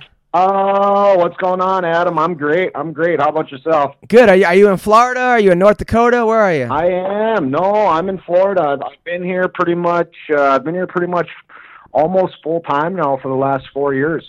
wow. So you're Down at, here. Am- an American top team. American top team. That's right. Yep. Yep. Yep. It's great gym. I love it there. Nice. And then one of your training partners, I assume, is Colby Covington. That's right. I mean, I wouldn't quite call him my training partner, but uh, I certainly, I certainly train under the same roof with him. So we sh- we do classes together and things like that. So that, you know, th- there's a lot of pros there at the gym. So the the classes are big. I've definitely worked with Colby before, though, for sure, for sure. So we're talking to Leo Kuntz right now, and I just asked him uh, if, he, if he's if he's training partners with Colby Covington. I'm actually a, a pretty good friends with Colby, and he, uh, a lot of people, you know, he's a very divisive figure, but to me, he's always been a very nice guy. and his his yeah, I know that. That's exactly only been my experience with Colby too. You know, he's uh, and it's great. I like what he's doing, man. It's it's uh, he's pumping the sport. You know what I mean? And it's it's good. now he does say that nobody at the gym can hang with him in jujitsu. I I can't tell if he's being serious or not. Is that true, including the teachers? That he just runs through everybody. You know, I'm gonna I'm gonna bite my tongue on this one a little bit here, and and just say like, hey, there's some pretty high level guys there at the gym Yeah, I yeah. train at. Co- you know, coaches included. There there's some high level dudes. Uh, You know, and uh, to say that to say that he doesn't get beat by any of them. I mean, I don't know. I think that might be a stretch, Right. but I don't want to get myself in trouble here either. right, but he does go, but he does go 100 percent all the time. Right? I mean, his, his cardio is unbelievable. He does. That's for sure. That's for sure. Colby's one of those guys where anytime you're training with him, you have to be ready to go 100%. Otherwise, you know, when when you're going against guys that train at that intensity level and you're going 50%, I mean that's that's when the injuries happen and stuff like that. So if you're if you're training with Colby, you have to be ready to go 100% because you can be guaranteed that's what he's going to be doing. No, I was. And I I'm was sure that's why. Uh, go on. Oh, I was gonna say, I'm sure, I'm sure that's what helped get him to the point he's at right now, and his wrestling credentials. I mean, that's, you know, that's one of those things that just, it, it, it's kind of, it's kind of built into a lot of wrestlers. You know, they don't want to give up a takedown. They don't want anybody to score on them. They just want to dominate the match the whole time. They want to dominate whatever they're doing the whole time.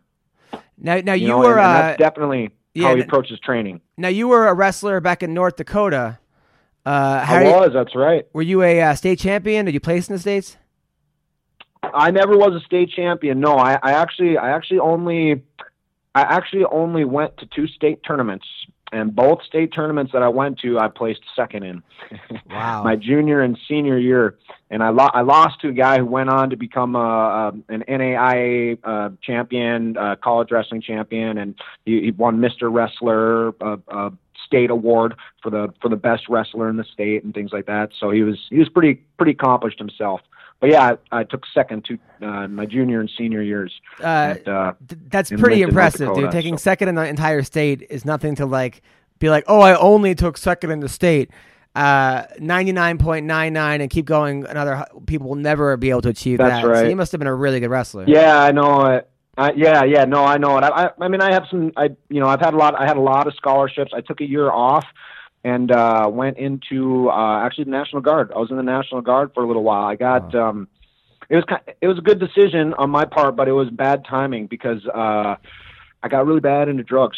Really, really bad. had a really bad run in with drugs right out of high school, right after I got in the military, and uh, and I actually got discharged, uh, less than honorably discharged from the guard right right after I finished all the training, basic training, AIT, did everything, had all my training done, and came back and was going to drill, and I just I was in the wrong crowd with the wrong people, and you know, so I, anyways, I ended up taking time off before I went back to college. I had a bunch of scholarships, even for football too Wow. and uh, all that stuff kind of evaporated very quickly because I mean I I was uh, I went from being about a little over 200 to about 165, and not from dieting, from from abusing abusing drugs. Now what? So now was- I mean, yeah, so we're talking coke, meth, heroin. Yeah, I mean, I didn't get into heroin and I didn't get into injections, but uh, meth for sure. That's a really bad one uh, in North Dakota, especially at that time. They were they were busting oh three two two to three hundred labs a year in North Dakota at that point. It was everywhere. It was everywhere. I mean, Wow. bad, really bad news. But that that was the main thing that really messed really messed me up because uh, it just it's a bad drug, man. It's it's bad. It's all around bad. There's nothing good about it. So Did you have to go to rehab? I didn't. I mean, I was really close to. I mean, I, I was actually. I should have. I was really. I'm borderline, borderline suicidal. Uh, seriously, for for um, probably six months, and I really probably should have went to a rehab facility, but it was never one of those things I was able to pull the trigger on. And actually, to be honest, fighting is really is really honestly one of the things that that helped pull me out of it because. Uh, I mean, I got into fighting when I was in my early 20s, uh, very early 20s, and that's when I was just kind of on the tail end of my bad, bad drug use, and it was I was probably at a point in my life where I could have went either way, and uh, I started getting into training, and training was going good. I was doing well, and I was like, hey, this this is something that I might actually, you know, be able to take to the to the top, take it take it as far as I can take it, and uh, you know, it was really one of the honestly one of the things that helped me stay clean and and and uh, get my life back on track was fighting. And that's that's no shit. Well, I mean, you were off to a, a roaring start. You went 16 and one. Uh, your first 17 fights, you were you were wrecking fools. You ran into Sam Alvey.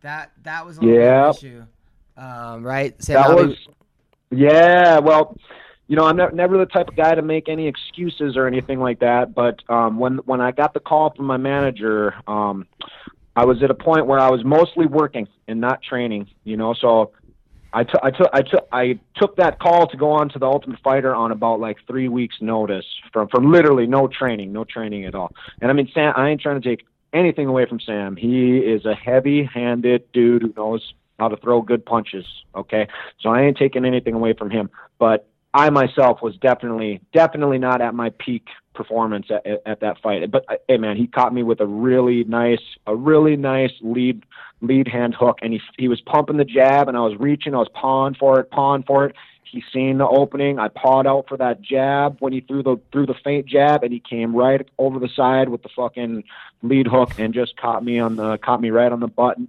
I mean, have you seen the video? Did you go watch the video? I didn't watch the video. I gotta okay, be honest. He, he he hit me. He puts me down. I'm on the way. I'm on the way back up. Like the the impact with the canvas woke me up. He flash KO'd me. I hit the canvas. I woke right up and I was popping right back up to my feet. But but the ref already called it at that point. well, Sam's also like a And I don't super. blame him because I dropped. I dropped hard. Like I I was actually on. uh Oh, what's that show? Rob Dyrdek has. Uh, ri- or not- ridic- yeah, ridiculousness? Rob Dyrdek had some sh- uh, outrageousness or something like that yeah, uh, ridiculousness, right? Ridiculousness that's what it was. i was i was on an episode of ridiculousness actually too for for that ko that sam alvey ko Well, Sam Alvey's one of these guys that also has like he's an awkward fighter with insane power, and he's if Yeah. you if you have if you're not used to fighting a guy like that, he throws a lot of people off.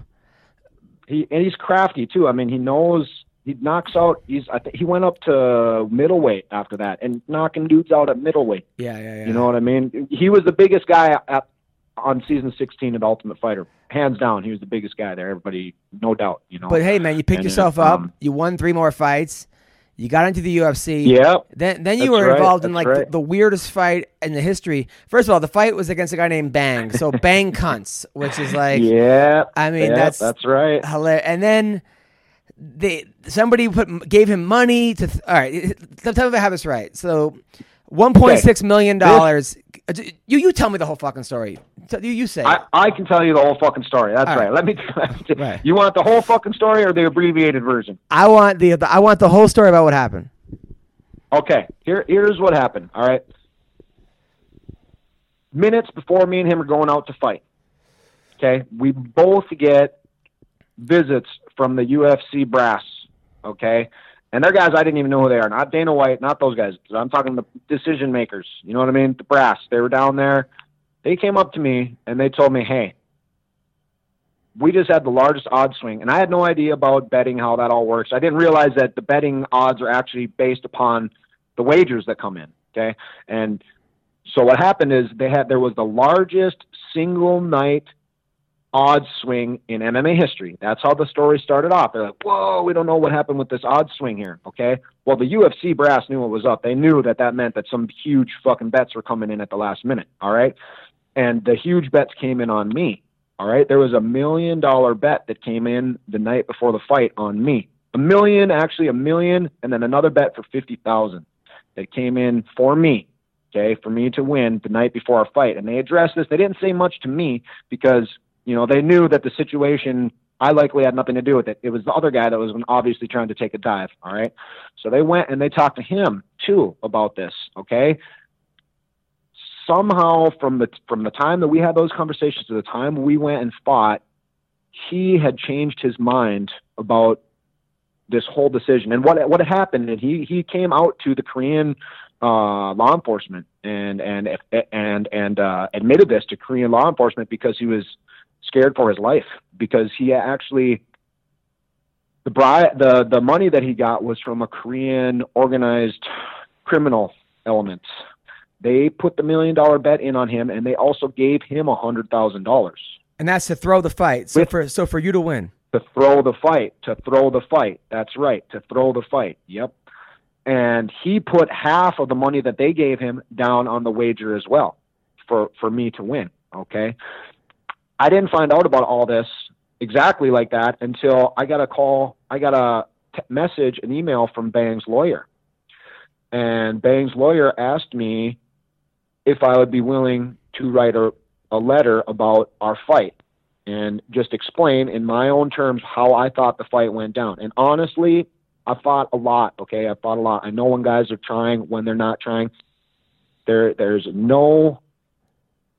I had no indication at all that he wasn't trying to win that fight. Right. Okay, so if if he was if he was still trying to take a dive at that point, I I mean he wasn't trying very fucking hard. So, and then he You ended up doing ten so- months in I- jail. So What's that? And he ended up doing ten months in prison in a in a He did, yeah. He ended up going to fucking prison for it too. Yeah, yeah. Now now And you're I now mean, it you're was- half Korean, right? I am. That's right. Yep. Yep. Uh, half Korean, half German. So did they offer you half the money to throw the fight or no? Ah, I wish. I fucking wish, man. No, I I could use it, and it's it's really sad. I mean, it's really sad. Like just, I mean, you know, the the paydays of guys like me and him aren't making aren't that great. You know what I mean? And it's like, it just kind of, in my opinion, just kind of goes to show a little bit about the UFC and their business policies. You know, and it's like, hey, I mean, you guys need to start paying your fighters, even the low level guys. You know, so that they don't have. so that these types of decisions aren't something that they're even thinking about. I Of mean, this is the type of things that you know wreck sports. This is what wrecked boxing. Okay, and and and there's no reason that a pro fighter should feel he has to go work with a criminal uh, uh, element to to make his bread. You know what I mean? It's just it's it's ridiculous. It's uh, it's ridiculous. So then after, so you, you win your next fight, then you get cut by the UFC, and you go back to Korea to fight. No, no, I, I lost two. You I lost- lost, both my UFC fights. I lost the your- first one was against Islam Makhachev. The Right. first one was against Islam Makhachev. Yep, I, I lost that one by by rear naked choke. And he, is that the guy that was involved in in was the uh, Conor Bang. scuffle? What's that? Was Islam Makhachev the guy that involved in the McGregor scuffle? Was that him? no, that's Dillon Danis. No, no, but wasn't That's there? No, but Danis. no, but but but it wasn't Islam one of the guys that uh, attacked Conor. Wasn't that wasn't? I don't think I don't think Islam was. I think that was Artem Lobov. I think that was Lobov. No, that was before. But I'm saying. Oh in- no, that attacked Conor. That attacked Conor. Like, I don't know. That the- could be. like, That very in the well could be Adam. I don't know for sure. Yeah, yeah. It seems, it seems like everyone who gets involved with you is uh, in some kind of a. what's going on here? All right, so the, right, I so know. I, I it just I must just be one of those guys. I'm a bad apple, I guess. You No, know what no, I mean? People get involved with me, bad things happen. Has nothing know, and the next one, next one that's going to have bad things happen to him is Dillon Danis. all right, so let's talk about that. I what mean, what just- happened? With, ho- what, yeah, what that- happened with you and Dillon Danis? Okay. this dude, this kid, man, like I ain't ever talked trash to nobody my whole career because I don't have nothing for respect for these guys that are putting their life, putting their family lives, putting their everything. They're putting everything online on the line to to, to do something they love for hardly no money. Okay, so I I I'm I'm not the type of guy to track talk, talk trash and do that type of shit. But this Dillon Danis dude, okay, he just has me so worked up because he's just he is he has such a big following on uh, uh, on social media and things like that. And this is somebody who could be doing good things with their life, okay? And he chooses to go do all this stupid fucking shit and just make himself into a shit show and try to sit here and claim, "Oh, I'm Dillon Danis, I'm the goat, I'm this, I'm that." It's bullshit. And you know, there someone needs to fucking call him out on it, and not just a little bit, all right? And and and that's what I'm fucking trying to do with this guy, man. Is I'm I'm I'm fed up with it. Someone needs to kick this kid's fucking ass and I and I want to be in line. I want to be the first one in line for it. Okay, have you And so what I did is I started. Yep, go on. Go ahead. Go on, go on. Please talk. Go on. Okay. What I did, what I did is I started a campaign, a small campaign against him on Twitter. Okay, because I was like, hey, I mean, I haven't been really active on social media, but one of the awesome things of being involved with UFC, they get your social media squared away for you. Okay, I wish I would have been more involved and had them verify my Instagram, but they did verify my Twitter. Okay, and I know for some people that means a lot of things when you got that nice little blue check mark by your name. All right, so I went on Twitter and I and I was using my blue check mark and whatever I could to just get as much attention, any attention that I could towards Dillon Danis, and pulling no punches, holding holding nothing back. I was just like, hey, I'm gonna say whatever I need to say to this kid because he don't care. He don't have no respect for anybody. He ain't put his fucking time in. I don't give a shit about him. Okay, so I'm gonna say whatever I got to say to this kid, get his fucking attention. That's what I tried to do. Nothing but quiet, nothing but crickets. Okay, you, you hear nothing from him. A couple days go by, I keep on after him, keep on after him. Nothing happens. But I start to notice I am starting to get build a little bit of uh, momentum here on Twitter. Uh, you, I believe, didn't add me until I finally started uh, getting after Dillon Danis. You know, and, and and now here I am on your show. Right. So I mean, it's it's it's bullshit. And then what he goes now, he he he talks all this trash. All right, talks all this trash to all these other guys, guys that he can't fight. I'm a guy that he can potentially fight. My manager right now uh, is in is talking to Bellator. I am on a list right now for when things open up. When there's openings at 170 in Bellator, I'm going to be in the conversation for sure. I'm also a PFL replacement right now as well too. So we're going to see how all that works out. But anyways, this fight can really happen. All right, and all of a sudden things start to go a little quiet from him. You know what I'm so I'm sitting here kind of wondering like, well, what's going on? I just I haven't seen any posts from him for a little bit here. Uh, you know, so he must what's going on? You know, it's like I've been after him here. I'm expecting a reply, something, something. You know, I got to be something's got to be happening. No replies, no replies. So next day, all quiet again. I'm like, well, something's got to be a little fishy here. So I go out and I start looking on Twitter and I try to find some of his stuff on there so I can, you know, fucking call him out again, tell him he's a little bitch. And here, the here the little motherfucker went and blocked me Ah, off his off his fucking Twitter account. ah, come on. Yes, he fucking blocked. Now, okay, Adam. When when when when the bully's out in the schoolyard, okay, and, and you're scared of this bully, what do you do? You go hide, right? Of you course. go run. You go hide somewhere. Yeah. Exactly what he's doing right now. Okay, he sees that I'm finally I'm building some steam up against him. He don't want to fuck with me. He wants to fuck with these little guys that got one and two records, three and two records. Okay, he ain't trying to fuck with somebody who's legit. I'm gonna give him the chance. I'm gonna give him the chance, and we're gonna make this fucking happen. And and that's that's my beef with Dillon Danis right now. The kid is just bad for the sport, all all around. Bad for the sport. I mean, his his his former jujitsu coach excommunicated him from the gym. Yes.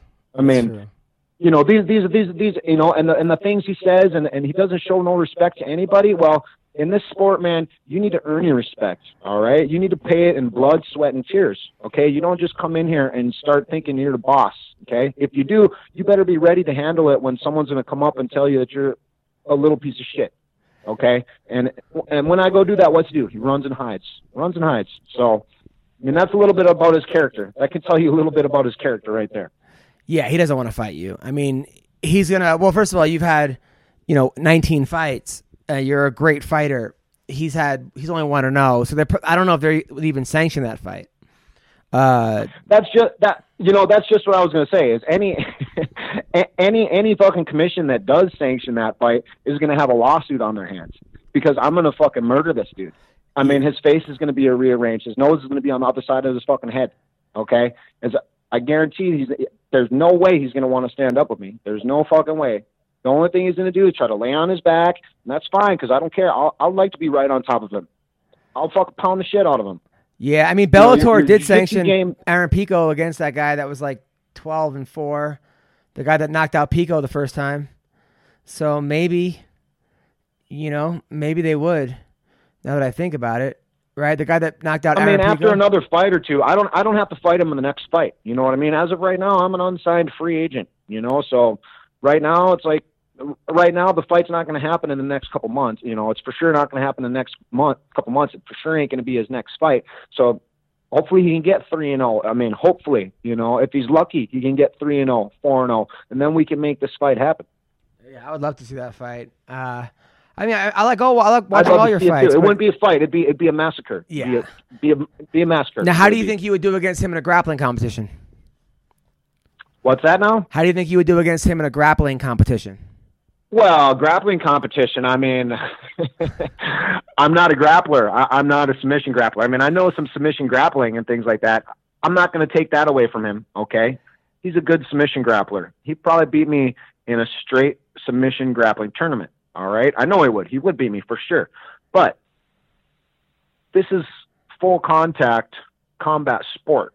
Okay, so I mean, all that stuff goes out the window when I break your nose with an elbow. You know, you know what I mean? Your your, your black belt goes out the window with you when once your nose is broken and blood's running all down your face. Mm. Now, I read that you wake up every morning and do kung fu and tai chi. Is this true? That's right. Where the hell did you read that? I did. I did, I did my research. You've done your homework, Adam. Yes. Is that is that true? How, Wow. Yes, I do. I mean, how long do you do this Kung- for? I've been training kung fu extensively since I've been here in South Florida. And to be honest, in my opinion, my practice with Chinese kung fu has been one of the things that has single-handedly transformed me the most, not just as a fighter, but also as a person. This gym that I'm training at, American Top Team, that has been the the main factor in the equation. Okay, that's the main factor in the equation of, of where I'm at, of where I'm at right now with my fighting skills. But without Chinese kung fu, I would not be the fighter that I am today. I would not approach life the way that I do today. It's uh, it's a very especially when it, with, with when you start doing Tai Chi and Qigong. It's a lot about it's a lot about energy work, yin and yang. It's very very similar to yoga, uh, breath work, pranayama, things like that lots of other benefits besides fighting. Okay, but when you can apply these same types of theories to your fighting style, to anything that you do with Chinese martial arts, if, if you're practicing the right Chinese martial arts, getting the right instruction, a lot of it's been watered down. A lot of it um, is only theoretical. The the the the application part of it has kind of been lost because there's no necessity anymore. It's still out there. There are still people, but you got to go look for them. You got to go find them. And and that's what I did. I found one of them here in, in South Florida who I got to tell you the story about him really quick. He's passed away. He's my late Sifu. But when he first came here to to to Miami, okay, he was in his 30s and he competed in a karate tournament as having no experience in karate, all right? and he won the fifth to ninth Dan black belt, uh, fifth to ninth black belt, uh, fifth to ninth Dan black belt division, a form division, but he used a Chinese martial arts form to win it. So, so, and, and this was the first, this was the first uh, competition that he had done back here, and and many comparisons um, in the martial arts, in the traditional martial arts world at that time, were comparing him. A lot of compare, a lot of comparisons were being made to Bruce Lee and and I have no doubt that he would have had a huge, awesome, very popular school if his grasp of the English language would have been better. Because even even that was 30 years ago when he first came here. and even when I started training with him, I mean, it took me a year before I could really have a, a solid conversation where I knew exactly what we were saying and I knew exactly what was going on. You know, just because of his, just because how he struggled with with English. You know, so yeah, I love I love Chinese kung fu. It's uh, it's going to be part of my life long after I'm done in the cage. It's crazy because uh, Robert Downey Jr. also had a substance problem. He he does that every every morning as well. So Oh, it's for peace of mind. Um, uh, you know, it's the the mind, body, spirit benefit of these Chinese martial arts is is really great. And uh, you know, when when you can actually take that and and apply this theory to fighting, I mean, it's it's Chinese Chinese kung fu is like it's like one of these great mysteries, you know, the pyramids, Atlantis, you know, these huge monolithic structures that are underneath the ocean. No one knows how they got there. I mean, there's stories of these, you know, there's stories of, of, of kung fu fighters, you know, being able to achieve amazing things with their body. Okay. And, uh, yeah, could it, could, could it be just stories? Sure, of course. But, uh, you know, we have proof that there are mysterious things that we don't understand, like pyramids. You know what I mean? And it's uh, for me, it's it's something that I, I've I've now uh, devoted my life to, and it's uh, in my next fight you'll you'll be able to see how how uh, how I'm able to implement some of the Chinese kung fu. does kung fu um, actually work in you know, fighting? You know the last because you see like Chuck Norris that? back in. Does it actually work, help in actual fighting? Like like the actual techniques right. of kung fu. Does, does that actually work? That's right. 100. You'll see in my next fight. You'll see in my next fight, Adam. Because, uh, I mean, you know, my last four fights have been at 155. And, and all my other fights, I'm 17, 1 and 1 as a welterweight. And I'm, and I'm 1 and 3 as a lightweight. And my next fight's going to be back at welterweight or maybe at an open weight wherever fatty Dillon Danis can make weight at. You know, so where I'll fight open weight with him. I don't care. Fucking 200 pounds, whatever. I ain't worried about it. So. Right, right, right. No, I, I love it. I love it. Uh, well, listen. Okay, Leo Kunz. By the way, how much was it hard growing up with the last name Kunz? Did people make fun of you a lot or no?